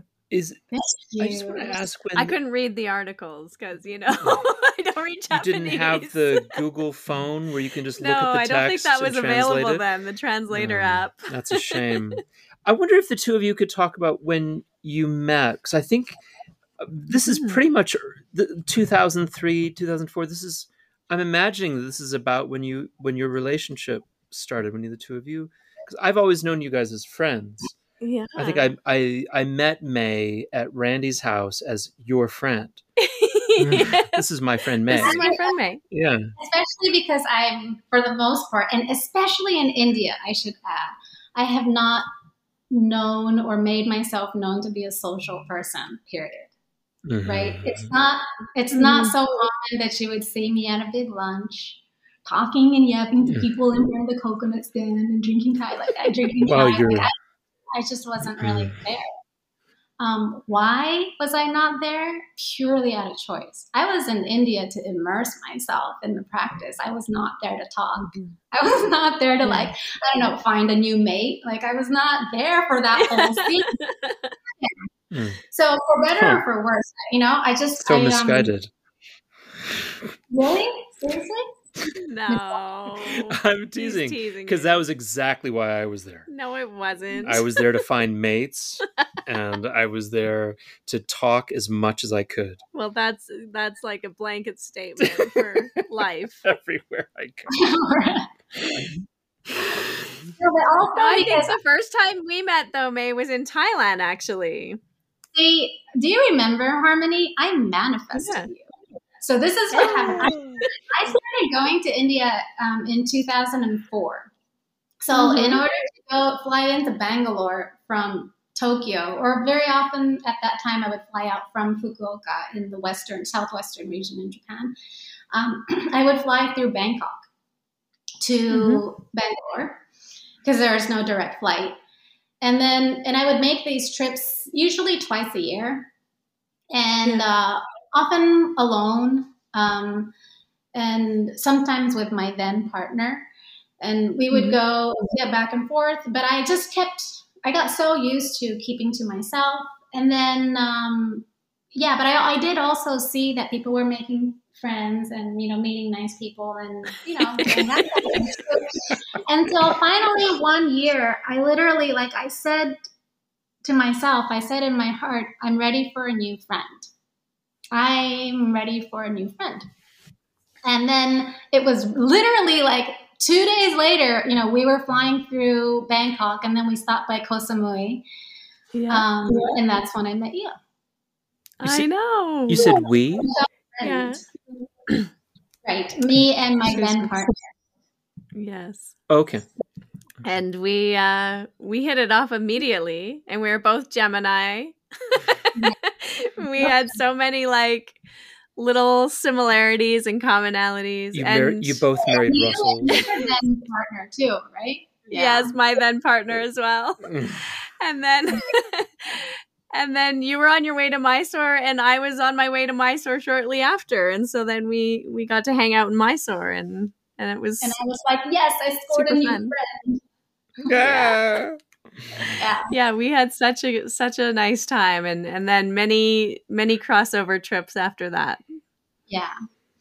Yeah. And then, and then of course, um, yeah, just a, a few years of really getting to know each other through the time that we shared in Mysore and through the practice and, um, and often like one-on-one or in like smaller group Mhm. Contexts because I I'm like Yeah. usually too nervous and like I don't know I don't like to eat when there's like more than four people at the table because it makes me nervous. But anyway, Yeah. um, Mm. and then, and then uh, after that, um, pregnancies, right? Like I was pregnant with yes Isa, and then you were pregnant with Jediah, and yeah, Yeah. so that whole yeah i remember when you brought isa to our training in 2010 and he was gosh he must have been about six months then Yeah. remember this in Thailand. Yeah. Training? no No, no, in- in, in India, Mysore, in May- You Oh, and I were yes. hanging out a lot because you were bringing the baby over to Randy Uncle's house, Uh-huh. and we were like, uh, like having lunch all the time. That was so fun. Right. and then and I was like two months pregnant at the time. I think Two About months. Two months. You're not yeah. telling anyone. Yeah, it was secret. I think you were the Secret, first person. I told, actually. Wow. Yes. But there is the Russell connection in my family line. It's- Oh. really? Oh. Is that They're the name like of your weird. grandfather? Actually, my mother's maiden name is Russell. Oh, so is So So was Harmony's. my grandmother's. And Oh, are my grandmother's maiden name is Russell. Yeah. Yeah. That's weird. Alexandra Russell is Harmony's grandmother. My great grandmother. Yes. So my Jacqueline mother, Russell is your mother is your grandmother. my mother is uh, Revlon Russell, and my Revlon. mother, Rev, like the Revlon. makeup. right? And That's she modeled. For, she modeled for years for Shiseido, so they couldn't use her name; they had to change her name. But um, yeah. So my mother's uh, father, Robert Russell, from Tacoma, Washington. Oh. Oh. Yeah. Wow. Oh. Maybe we're like, maybe we're like, maybe we are related. I think we are maybe related. Mae and I are related. Ah! I think Mae and I are related. I think we might be related. I think we're related. I think um Yeah, we I should. think we uh, should my grandfather didn't didn't give you his right name. I think I think he he ga- he told your your grandmother that he was Robert Russell, but I don't think his name was George Lund, no, not Robert Russell. That's fascinating, Harmony. Like I can't. There's that's amazing finding things out about each other. Like after. Yeah, that's so weird. That's Yeah. cool. So and I also, did finding- you know that um, Harmony's birthday is the same as my second sister's? So Oh. That's yeah, June twenty first. Yeah. Oh. Right. That's right. So you've got 10 years, you've been going to Mysore, you have a career, you're running a shala. What is all that like for you, you know, with a child and and going out there? I think and- we need to talk about the setting up of Veda. Yeah, so- all but- on but- all like on your own. Well, prior to that, right? So I started going to Mysore in 2004. Um, rented a house there that I just kept. So, um, and then going back and forth pretty much like twice a year on a regular basis, staying like one or two months at a time. And really just drinking from my time there. You know, it wasn't just my practice place, I, it was my um, charging place and my learning place. It was a place where you drank a lot. No. What, what's going? absorbing? Oh, absor- I'm sorry. Sorry. um, um, and and not just the shala and the school there, but my experience of India, like the motherland. You know, so another thing I sometimes say about myself is that I look Japanese, I speak American English, but my heart I found in South India. Hmm. Yeah. Um, so it's just it's such a special place for me, and um, yeah. So going back and forth from 2004, and then I had my first son Isa in 2009, and shortly after that, I experienced um, really kind of harsh and shocking divorce from my first Hmm. husband. So and and you know they say when it rains it pours and so the same month that all hell broke loose with my then husband i also found out that my father had um, prostate cancer which they discovered in a very Oh, advanced phase um, i had this son who was five six months old at the time Mhm. I decided that I needed to separate from my then husband. So, um, yeah. And then I had kind of like my dad in the mix also on the sidelines because of his cancer. And I, you know, was working, teaching, um, well, more or less throughout pregnancy. And then I needed to sort of um, get back to work in that context um, after having had Isa. Um, and then I just really just needed to reevaluate my life. Like, how am I going to work, and how how can I make this balance happen while being a single mom to such a young child, and then supporting my dad through his um, illness and through his um, surgery and recovery, which he recovered fully, and he's um, it's been over ten years now, so he's like still very much healthy Amazing. and going. Um, so it so at first I started teaching a Mysore program in Tokyo, and uh, I designed this program to be a women's only thing that people could only sign up monthly, and I would interview every student, potential student, before taking taking them on. Um, and uh, and I would teach this morning Mysore program like four days out of the week, and that was just a balance that I could work around. You know, still nursing a son and uh, yeah. supporting my dad and also make enough to support a living. And mm-hmm. I was mm-hmm. also like supporting my dad at the time too. So, um, yeah. and then the studio space that I was renting at the time, uh, they they had some changes and they said that I wouldn't be able to rent their space anymore. And I started looking for another space, which um, to no luck, I had no luck finding a another place to rent. And then a dear friend of mine um, just gave me some advice. You know, he's a, he's a very very successful business person, and he said to me, um, "Hey Mae, you know, maybe it's time you consider opening your own studio." And I said I couldn't imagine taking that on with such a young child, and you know the kind of investment it will take to. Mm. Take a lease out on property in Tokyo and all this stuff.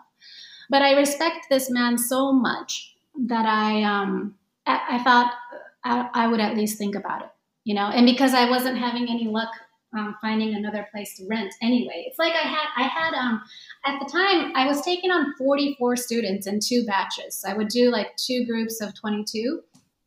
Um, but I had like a over a six month long wait list mm. um, with people who wanted to join. Um, and I, so yeah, I had this community that was building around the program, but I didn't have a space and I needed a space. So as I was like looking at real estate and property to rent, um, just out of sheer necessity, I needed to start looking at uh, places that I could rent maybe for a longer period of time or, you know, just not only in the morning hours, but just like, you know, take the lease out for the year or whatever.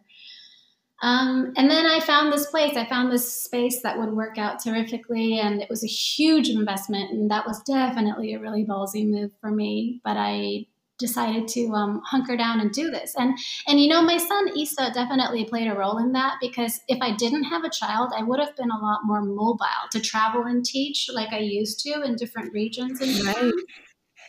which I really enjoyed doing too. But now with the child in tow, I wouldn't be. I knew I wouldn't be traveling so much.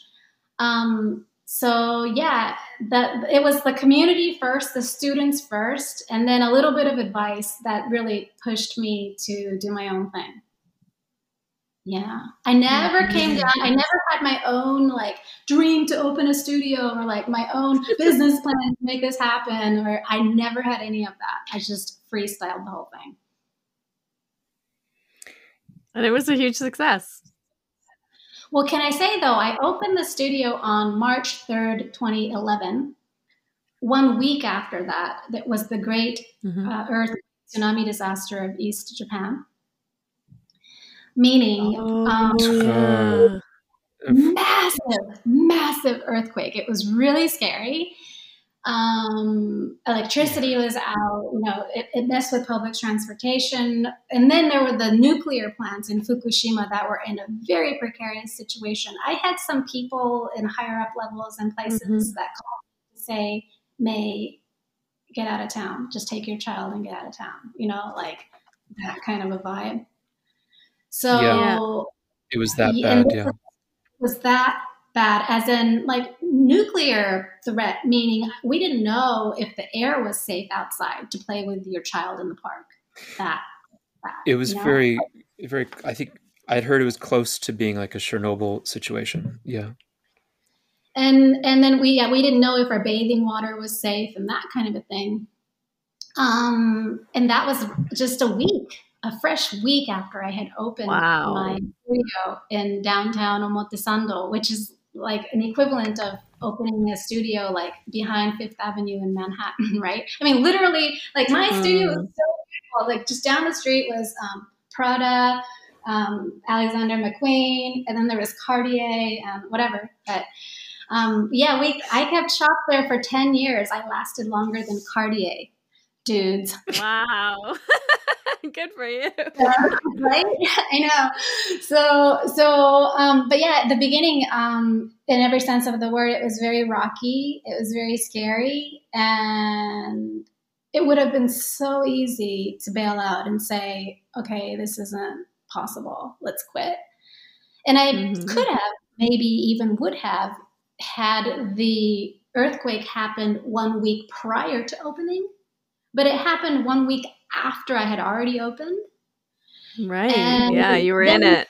And something I knew that we needed to mind our safety, and then my child, and then my father, who was still undergoing treatment, and all of these things. But something tugged hard on my heart that said, the people will need this now more than ever Mm. Oh. right? Because everyone was going to be like super anxious, um, very scared. Uh, people people will always need to breathe, um, to Mhm. find their balance, to come back to center, to to find peace and quiet in the simple things you know and if you were to rely on things like that like peace and health and community and connection and you know in other modes in other methods or in other ways. There were so many things that were suddenly unavailable to us because we didn't know if the water was safe or because you know of all these things. But yoga all you need all you need is a little bit of space and a flat floor. And i can teach you how to monitor your breath, your nervous Mhm. system, how to, you know, guide and ease yourself to comfort, sleep, um, rejuvenation, healing. And all it's going to require of you is a little bit of flat space, a little bit of time, and I just ask for your attention. And that's, Mm. you know, and that's what I did. So I took I took that Mhm. couple weeks off, but I I w- just went back to work and I started running the program again. Um, in spite of uh, what do you call those? Um, we would have a we we call them yoshin. I know the Japanese word and don't know the English, but when after a massive earthquake, then you still have like the smaller quakes that are still kind of big Oh, that yeah. follow month. You know, yeah, after. yeah, yeah. We don't have a word for that. Uh, But oh, actually, we do aftershock. Aftershock. Yeah. Aftershock. So we had that for months, and it would mess with public transportation. It would mess with business, and you know stuff like that. But I just Wow. kept opening every single day that I could. I just kept showing up. I just kept showing up, and sometimes it would be one student, sometimes three, sometimes five. Um, but some of these people, you know, they were in Tokyo and their families are in other regions in Japan, or they Mhm. they needed a place, they needed a community, and they needed that sanctuary, that sacred place to come back to in their own self, right? And that's my job. That's what I can help to show you, not to give you, because it's something you already have. But if you lose touch with that, I find it an absolute joy and privilege for me to get to be the one to witness you in refinding that, you know? So Mm. that's, yeah, that's been my love.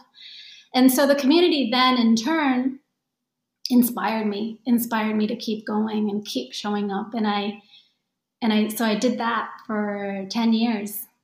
Yeah. Can I ask you a, question? You have a, a quote here that uh, about your Ashtanga Yoga school. You wouldn't have minded if it was co-ed, but it was a practical decision. Right. And I, I wanted I wanted to know what you meant by that. Well, so keeping in mind then that I'm a pretty thin small framed woman who had just given birth to a big baby, right? Yeah. And I'm within the first year postpartum, okay? Within the first year postpartum, um, with a father who has cancer that I was supporting at the time. And I'm trying to figure out a way that I could um, offer a program that was authentic to my soul and have it make business sense.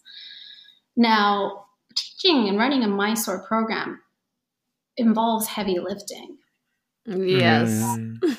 And, and for me to maintain that at 6 a.m. hours on a regular basis, long term, and keep healthy myself, it was a practical decision to say, let's make this a women's only thing. Incredible. Ah. Yeah. and because because um the how do how would you say like um because so uh, from a business standpoint right purely from a business standpoint it's almost um it, it's almost uh harmless could you say to say that it's a women's only program because the the Right. men the population is so Yeah. small anyway um and then there's there are also a group of other women i think that would feel maybe a little bit more comfortable at early morning hours um, in a in a female only sort of energy Yeah. um, yeah it, the it also creates uh, something exclusive that you can be a part of, which is it's such a there's such a, a frisson in that kind of a marketing. so so it's really it's really cool that you mentioned that because i actually found that out after the fact that wasn't my initial intention um, because like i said it was kind of like more of a practical decision for me because because there's only so much heavy lifting i could do and like i'm going home and i'm still carrying a baby you know Yeah. but so a- as I started running this women only program, I learned that the women were developing uh, kind of like a community feel, but almost a little bit like an elitist community feel Yeah. because they have to be part of something really exclusive. Special. Yeah. Right. and Yeah. that wasn't necessarily my like intention but i learned that um, and also knowing that you're in this program and there's like a six eight month waiting list for your spot right Right. Mm. Yeah. That's amazing. so then you know but it's a 6 a.m 7 a.m thing so say 22 people are signed on in the first batch but not all 22 of them are showing up every morning Of course. know? not. but even the ones that weren't showing up didn't want to give up their spots Right, yeah. Oh, they just they were like good paying customers, and they just wanted to um, keep their spot. But then I Mhm. recognized also very quickly this um, the benefits of this community building. Mm. And then it was actually one of my students who suggested to me, you know, Nathan, um, it would be really cool if um, we could have some kind of a gathering, you know, because in a morning Mysore setting, you're never talking, you're not like really, you know, getting to know each other that way, aside from the way you breathe and move. So, um, so, so she suggested, you know, it'd be really nice to get to know each other. So I started hosting like once every two months, I think, like a kind of a small gathering, like a tea situation where people can Yeah. just talk about their experience and how they're changing, and maybe they're going through divorce, or maybe they want a baby, or maybe they've just had a baby, or you know, all of the stuff that goes hand in hand with life, but also hand in hand with any real yoga practice, right? Yeah. You can't separate yoga practice with life because the whole point of practice is to apply it, to use it, to enhance your life. So, Mhm. and as you can imagine, like a lot of these women, they, and, and especially in a more suppressed cultural context, they found tremendous solace in a community where they can be themselves and not be judged or, you know, find each other very inspiring because they are going to be uplifting each other, you know? Like Mhm. you're not totally. eating with each other and um, that kind of thing. So I saw that magic happen. And there's so much magic that just happens when you show up and it's not even like my planning. Um, Yeah. so so then of course that inspires me to build the community. So so then um, but I did eventually, and not very long after, I did switch it to co-ed because once I found the Omotesando studio space that I kept for 10 years, once I moved my program there, um, then I also welcomed a team of other instructors aside from myself um, to Mhm. run the whole business, the whole studio. And then when I maintained this uh, morning women's only Mysore group, I quickly saw that it was segregating the community from like the Wow. quote unquote elitist group to everyone Right. else, which I didn't want to do. So I, um, so I, uh, how'd you say? I um, Opened it up. Integrated. I integrated I integrated women and also evolved the whole thing. But I also um, uh, terminated like this m- more exclusive membership. And Right. even then, even then, um, I remember even my dad was against my decision at the time because I would, um, quote unquote, lose the regular financial uh, income, Right. the revenue the membership status, right? And I would open it to like regular tickets, and then it would expose me for the next six months to irregular income, it more Right. like unstable income.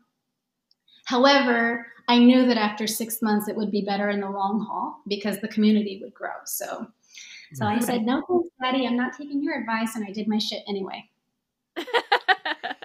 As all good daughters should.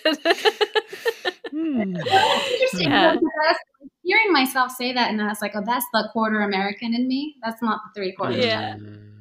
That's Yeah. right. That's right. That's the quarter It's- American. it's funny. It's it is advice that Hamish gave me when I was in in Brighton. I was uh, teaching a shala, and I called him up and I said, you know, I've only got five or six people here. I'm dying. I'm dying here.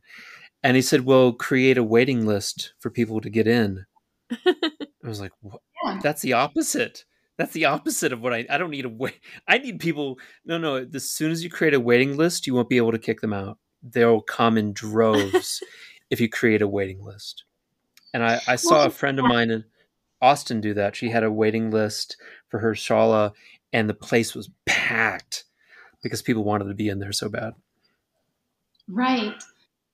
Yeah, and and you know like and I know that people enter into yoga for different reasons and also into yoga teaching and yoga studio running for all different reasons. So, Yeah. you know, Mhm. that to be said. But for me, um, if I were to go way back to the beginning, I never really was interested in becoming a teacher. I wasn't. Mhm. It wasn't my idea. Mhm. It was first, it was first Ken's idea, my first teacher, right? Ken Harakuma.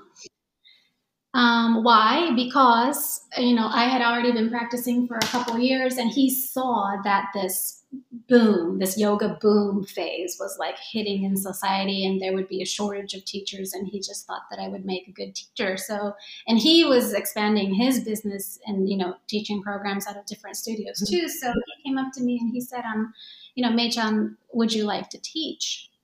Uh, chan is like this familiarity uh, suffix. that Diff- different Like- from Mae-san. different, which is that's more formal. Yeah. Uh, so yeah, so Ken-san goes, uh, Mae-chan, you know, would you like to teach? And I said to him, hmm, I'll think about it. I took it home and thought about it because I wouldn't say yes, but I wouldn't say no. I said, I'll think about it Mhm. because I wasn't, I honestly wasn't interested in teaching other people yoga. I was honestly, pretty much for the first 10 years easily, I was purely only interested in furthering my own yoga. That's Yeah. how just started, right?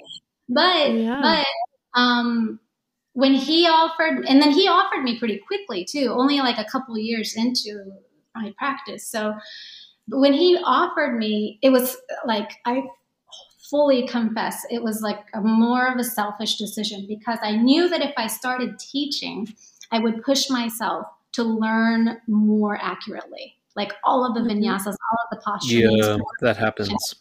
all of that stuff. So then The I said teacher learns more than the student. hundred percent. so, so I think he, I think he initially offered me for, to teach as often as like three or maybe even four times a week because the all of the different studios were opening in Yeah. Tokyo.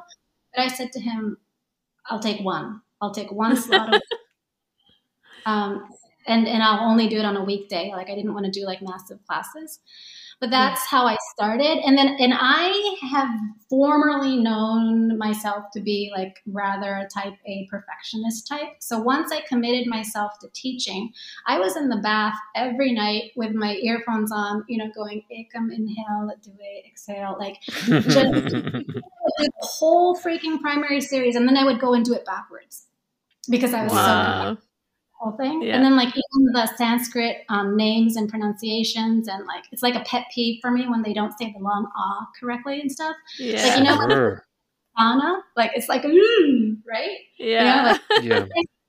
Um, I used to, and this is how perfectionist I was. Like every time I would start my practice, I used to take out all of my earrings and my necklaces and like anything, you know, because I just needed to be like, you know, I needed to not have things hanging off of my body, like to focus on my Yeah. practice.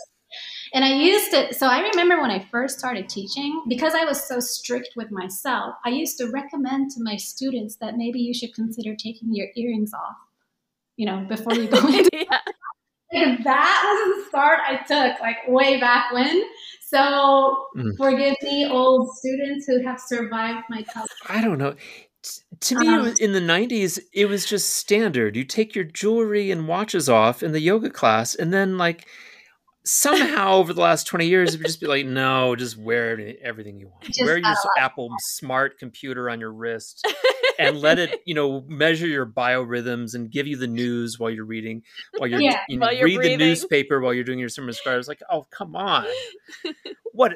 Um, I'm going to go off on a tangent here for a sec, but that reminds me of like the first time. I don't know what year it was, but um, because because Mysore itself, South India, like Practice Central itself, started to evolve and change, and different people Mhm. started coming from different parts of the world, and that whole dynamic got a lot more casual too, right? I remember the Yeah. first Yeah. I pulled my mat up in like one of the front rows because you know you kind of have your spot, you know. Mhm. And then later on, like in my practice, when the when the later batch people start coming in, and then somebody rolled their mat next to me, and then somebody else rolled their mat next to me, and they're you know start doing their Surya Namaskars, and then the guy that was next to the girl that was next to me is like they catch each other like in a downward dog at the same time situation, you know? Yeah. yeah. I swear I heard the guy go, So, where are you from? Like, in Oh. What? That's no, that's not allowed, man. That's totally not, totally not cool. this That's is not the time funny. nor the place. You can do that at the coconut stand. No. so- Mm. but that was like, that was a really kind of like eye opening moment for me too. I was like, wow, the scene really is changing. And then you just wrap your shit up and you get out of there. But um, yeah, all that to say that I think um, for some of us who started in earlier days, I don't know, for lack of a better description, there used to be a little bit more of like a strict, almost like a military feel, you know? yeah. like, One Yeah, hundred for sure. percent. that whole like masculine thing. One hundred percent. I was very much part of not only practicing, not only like developing my practice in such an environment, but also in perpetuating it, right? And teaching in the way Mhm. that I did for the first few years. Um, but but I think my point that I was getting to was that I started for at the basis of everything um, that was the beginning for me is that I fell in love with yoga and I wanted to know everything about it. Right. Mm. Like just like I was saying about Sri my mom, when you fall in love, you want to know do, feel, breathe. You want to do everything every hour in every way that you possibly Mm-hmm. can with it or about it. You can't get it off of your mind. And that's how I started yoga. And it's that's how it thoroughly changed not just my life, but probably first and foremost the landscape of my mind, the way that I see and perceive the world. Because I remember so clearly that I used to see and perceive the world as a dark, cold place. And I learned that that was the lens through which I was looking at the world. At the world. Mhm. Mm.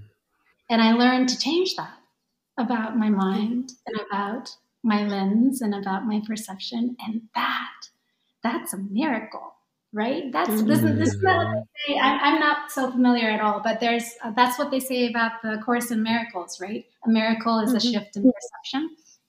Yeah. Um, Yeah. when you change when you really allow you know when you're willing to change your mind change yourself in that way then really that kind of magic happens and so so yeah and that's what happened to me and eventually of course because it was so wondrous for me then i wanted to share my experience with others just in a very organic and natural way um, but I didn't need to necessarily be a teacher to do that. I was already doing that through the magazine, through the columns, and um, yeah. and I and I honestly like when I teach, I think I do it more as a friend than as Yeah. this hierarchical like teacher disciple structure that we very much find a lot in Asia.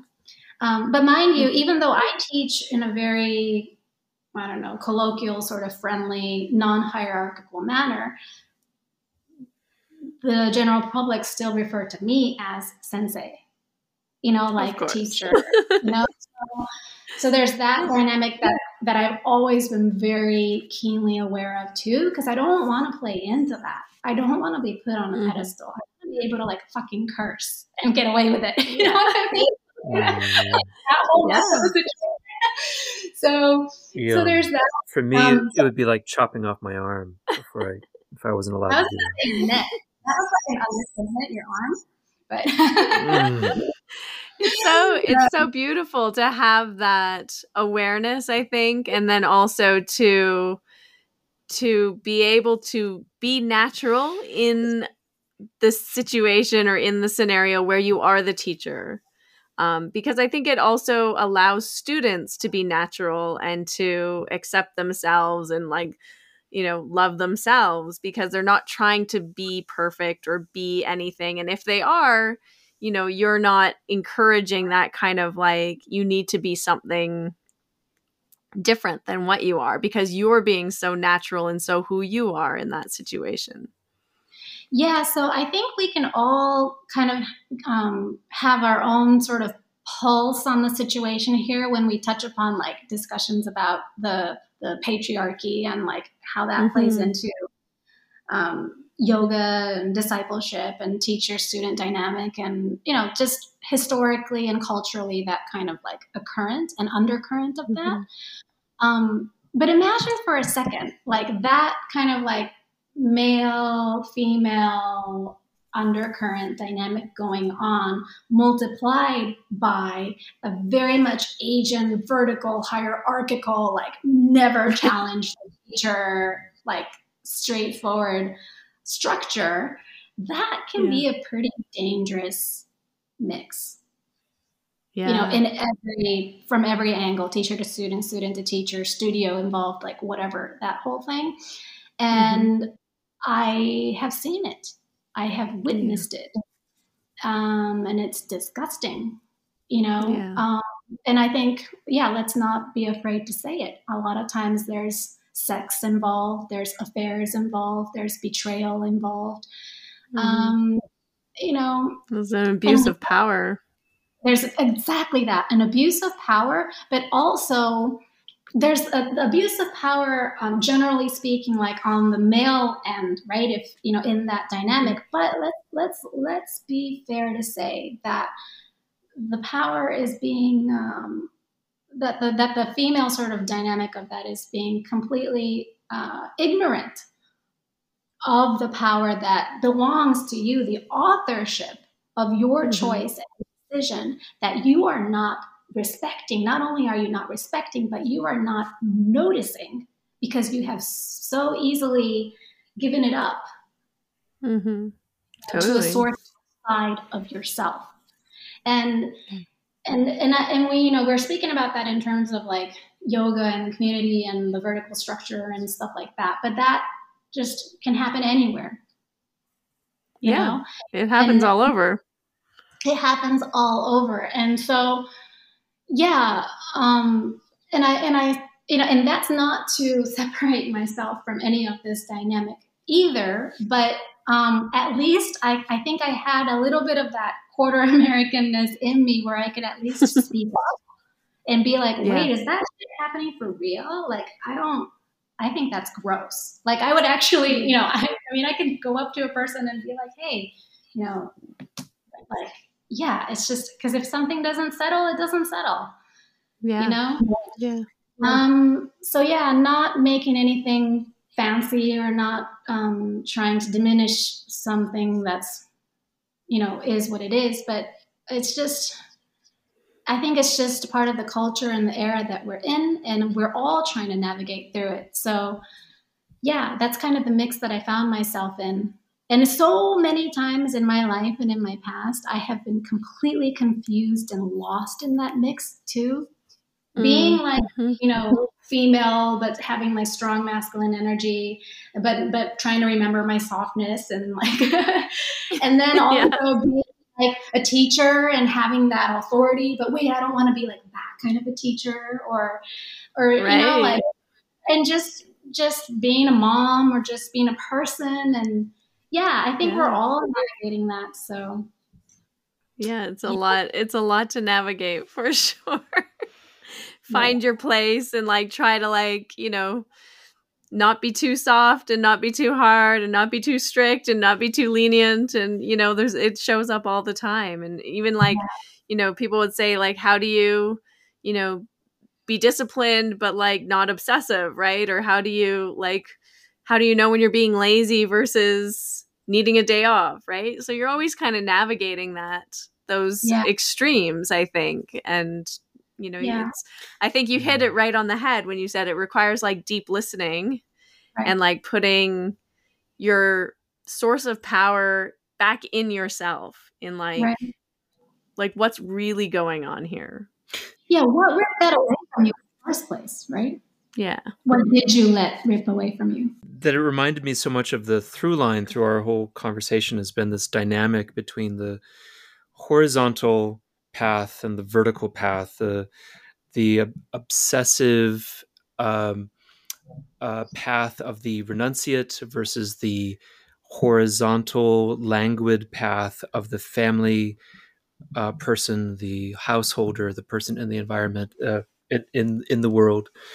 You know, I think Richard Freeman would sometimes talk about this. Like, there's the this kind of the difference between the zero and the one and somehow not being zero and not being one, which seems impossible. And like somehow trying to find your place there. Yeah. Why are you smiling like that, Harmony? It reminds me of yeah, it reminds me of this quote that always reminds me of you because I think you introduced me to this quote um, by uh, Nisargadatta, Dat, I think. That says, when yes. life moves. I love that one. I know. right? When I when I am love, yeah, you says, haven't memorized. Yeah. He says it's um um Sri Nisargadatta Maharaj, and he says, When I see when I see I am nothing, that is wisdom. When I see I am everything, that is love. And between these two, my life moves. That's yes. what he says. Yes. yes. It always reminds me of you. And it reminds me of this this inf- infinite infinity between the zero and the one, right? Mm-hmm. Yes, yes, and that you flow, you flow with it. You know, you don't decide, mm-hmm. you flow, and and that that that reminds me like another kind of common thread with um, Sri Ma Anandamayi Ma is that one of the one of my favorite um, stories about Sri Nisargadatta Maharaj, if I remember correctly, I hope I remember this correctly, is that um, he used to be uh, he used to own or run like a little electronics shop.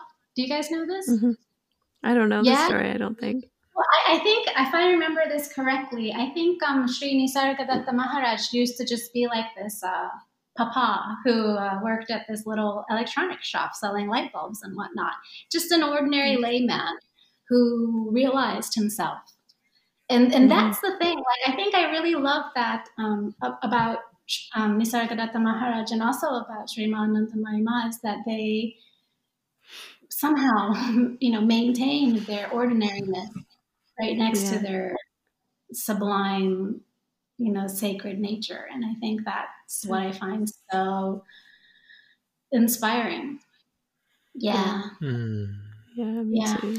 I want to add though in the context, no, that because um, I realized, I don't know, it took me years, you guys. It took me years, but I need to admit that um, for a long time, because I got so into Ashtanga yoga and I, I let it transform my life so thoroughly, and I believed in it so much that I believed it. I believed Ashtanga yoga to be the most thorough and complete package of health and fitness of like mind, body, like spirit, that kind of like totality. Mm-hmm. I believe Ashtanga yoga to be like the most complete package.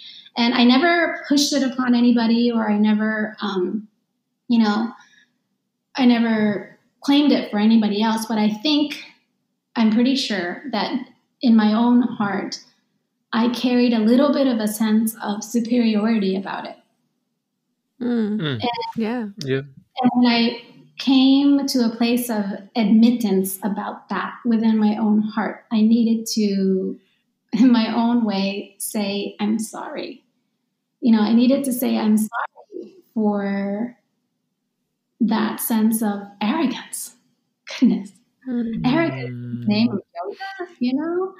That, yeah. um, that for thinking somewhere, for believing somewhere deep in my heart that um, that this was a little bit better than other styles of yoga or other styles of, of, of or ways of life or walks of life, you know? Yeah. And and I always, since the first time, since the first day, week that I started yoga, I always thought that I would be doing this for life.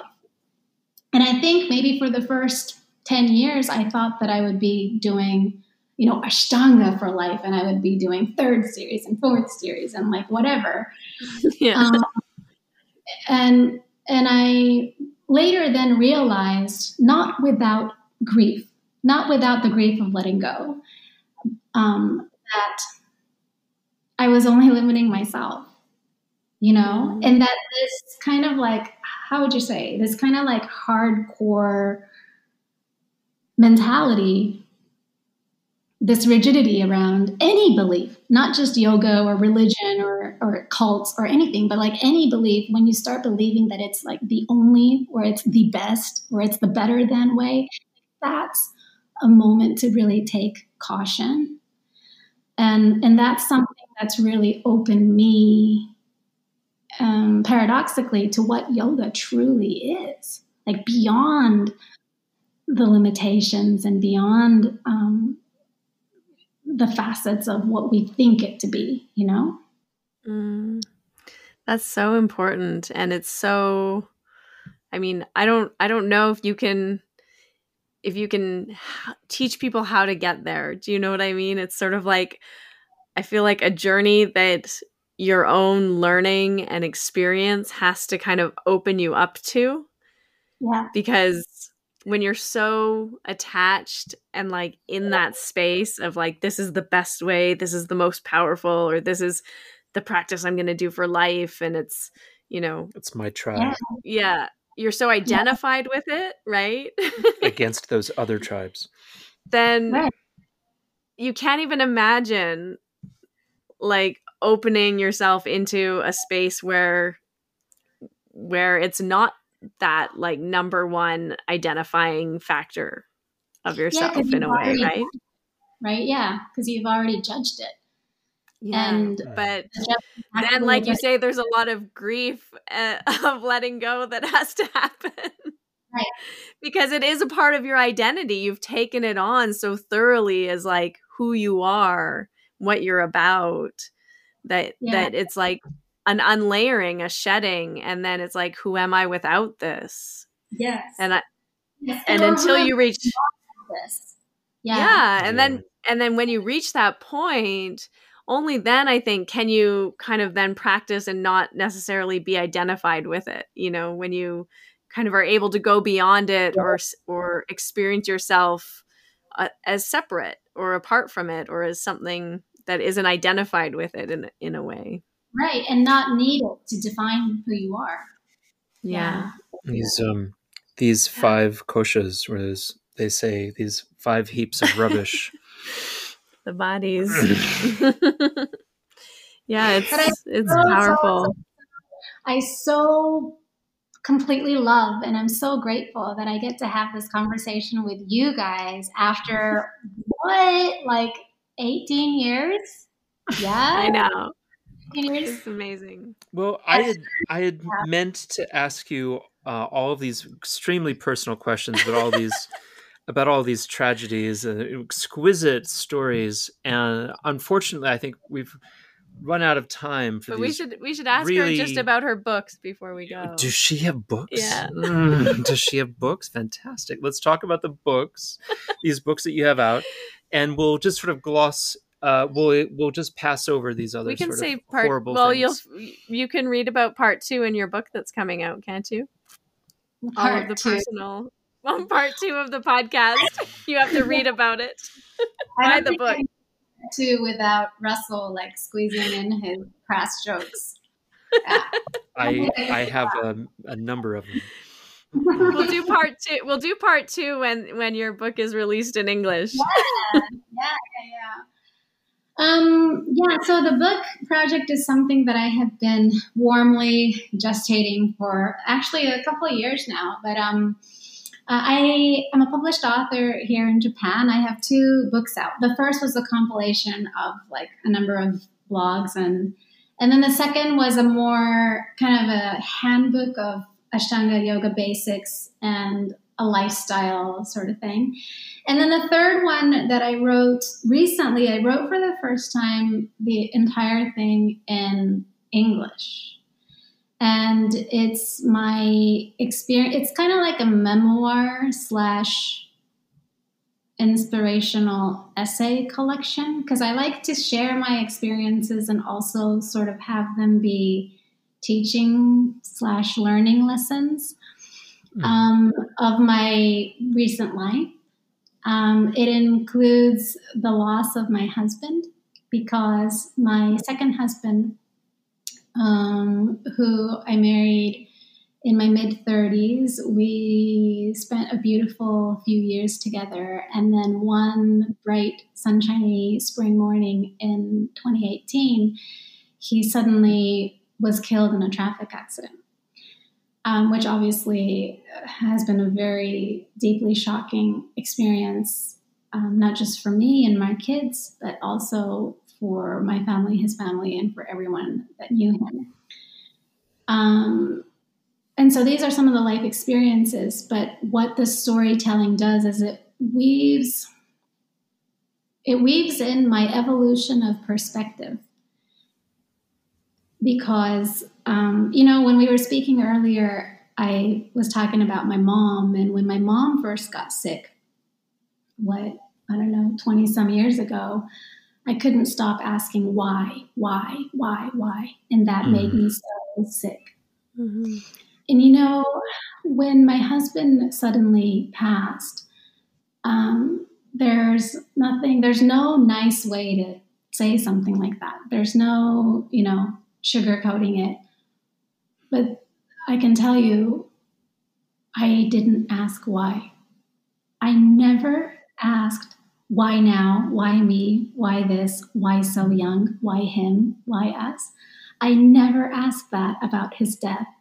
And that has been a saving grace hmm. because I came, I don't know, I, it's really hard for me to describe in words, but I, even in spite of all of the grief and all of the shock, and I was so disoriented for a long time, and I probably have like blocks of memory loss from that whole period, but I um I was always willing to come to a place of acceptance about it because I loved him so much.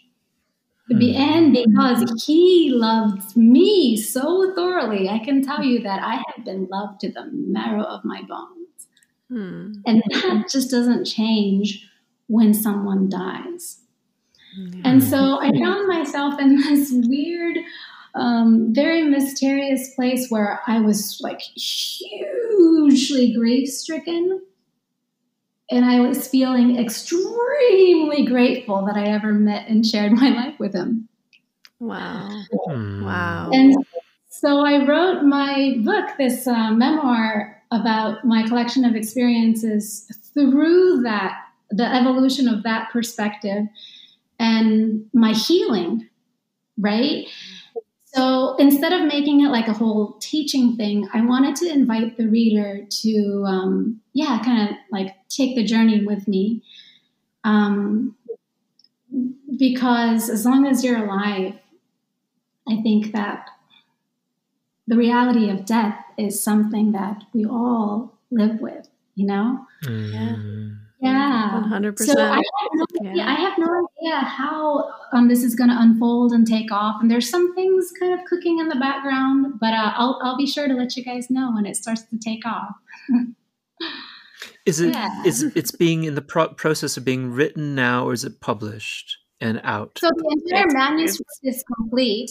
I am in mm-hmm. the agent courting process. And okay. I am I am well. It, the publishing industry in the United States works completely differently than it, the way it does here. Like here, I wouldn't, you know, it wouldn't be so difficult for me to be published. Um, yeah, pretty quickly, I think. But but in the, in the states, I don't have like a following. I don't have an English following, and um, and so um, yeah, so I'm like querying with agents, and then and then once I can decide upon an agent, then they will. Uh, hook me up with the publisher, like that whole sort exactly. of dynamic. Mm-hmm. Um, yeah. But I'm also I'm also treating this with utmost care. I don't just mm-hmm. want to like put it out, you know, like like yeah. I want to see how big I can take this thing. so yeah. Um, that's another thing. That's another thing I can say about loss. You know, I when you have gone through a loss so big, you feel like you don't have anything else to lose. Mm-hmm. You to dream big. Mm-hmm. You know, I love it. That's given me that's given me a whole new level of permission to really walk into my own life. You know? yeah. yeah. Fantastic. Well, you're so beautiful and so brave and just such a lovely, but lovely human spirit. God embodied joy. in human form. Mm. And I'm just thrilled and blessed that you're in my life and that you're one of my closest friends. So goodness, I'm so happy. And if people want to uh, take classes, they can come to Veda Online and they can also practice with me uh, mm. Tokyo time, 6 a.m. on Mondays and Fridays. Yeah, so um, yeah, so this is so so um, this is actually like one of the first um, instances where I really yeah I'm on an English podcast or really just talking myself out in this uh, quarter American bitchiness style. Um, my 20 years, like pristine career in Japan, sort of a dynamic. Um, but yeah, so if um, you know anyone wants to kind of um, keep up to date with me, please find me on Instagram. Um, yeah. It's mm. M A E Y O S H I K A W A, which Russell will put in the show notes. Thank you. Yes. yes. Mm. And, um, so my studio is called Veda, vedatokyo.com, and it's it's a Japan Tokyo based operation, but we are now fully online, and I'm so so so delighted and honored that Harmony, as well as Basha, as well Yeah, as um, Kathy Louise, she is also on our platform, and uh, yeah, so we so we offer yoga as well as like zazen and some other fun workshops and stuff. So please check it out. Amazing. Yes. Great. Oh. We will put all the links in the show notes so everyone can link up. Mm. Yeah, and thank you so much for being our guest today. It was such a pleasure to And speak with you and just absorb your energy and your wisdom and your flow of consciousness coming to you. So thank you. Mm. You honor Thank- us with your presence, madam. I was gonna say thank you for your presence, and I um, apologize for all of your um, jokes that I didn't catch on in time. Oh, I, I don't. I think you did a great job. No, no, there's nothing there's nothing subtle about my performance, I can assure you. I only wish we got the part at the beginning about the hair. That was a good Oh, that one. was a good joke. That was a good Did you get that? I liked it. Yeah, it was No, good. it wasn't recording that. No, that's a shame. Mm. Thanks for listening to this episode of Finding Harmony. With me, your host, Harmony Slater. You can find out more information on my website, harmonyslater.com. And I look forward to connecting with you again soon.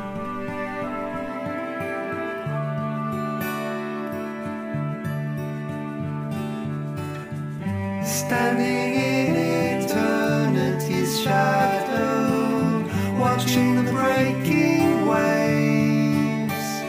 There's a hard wind and the soil.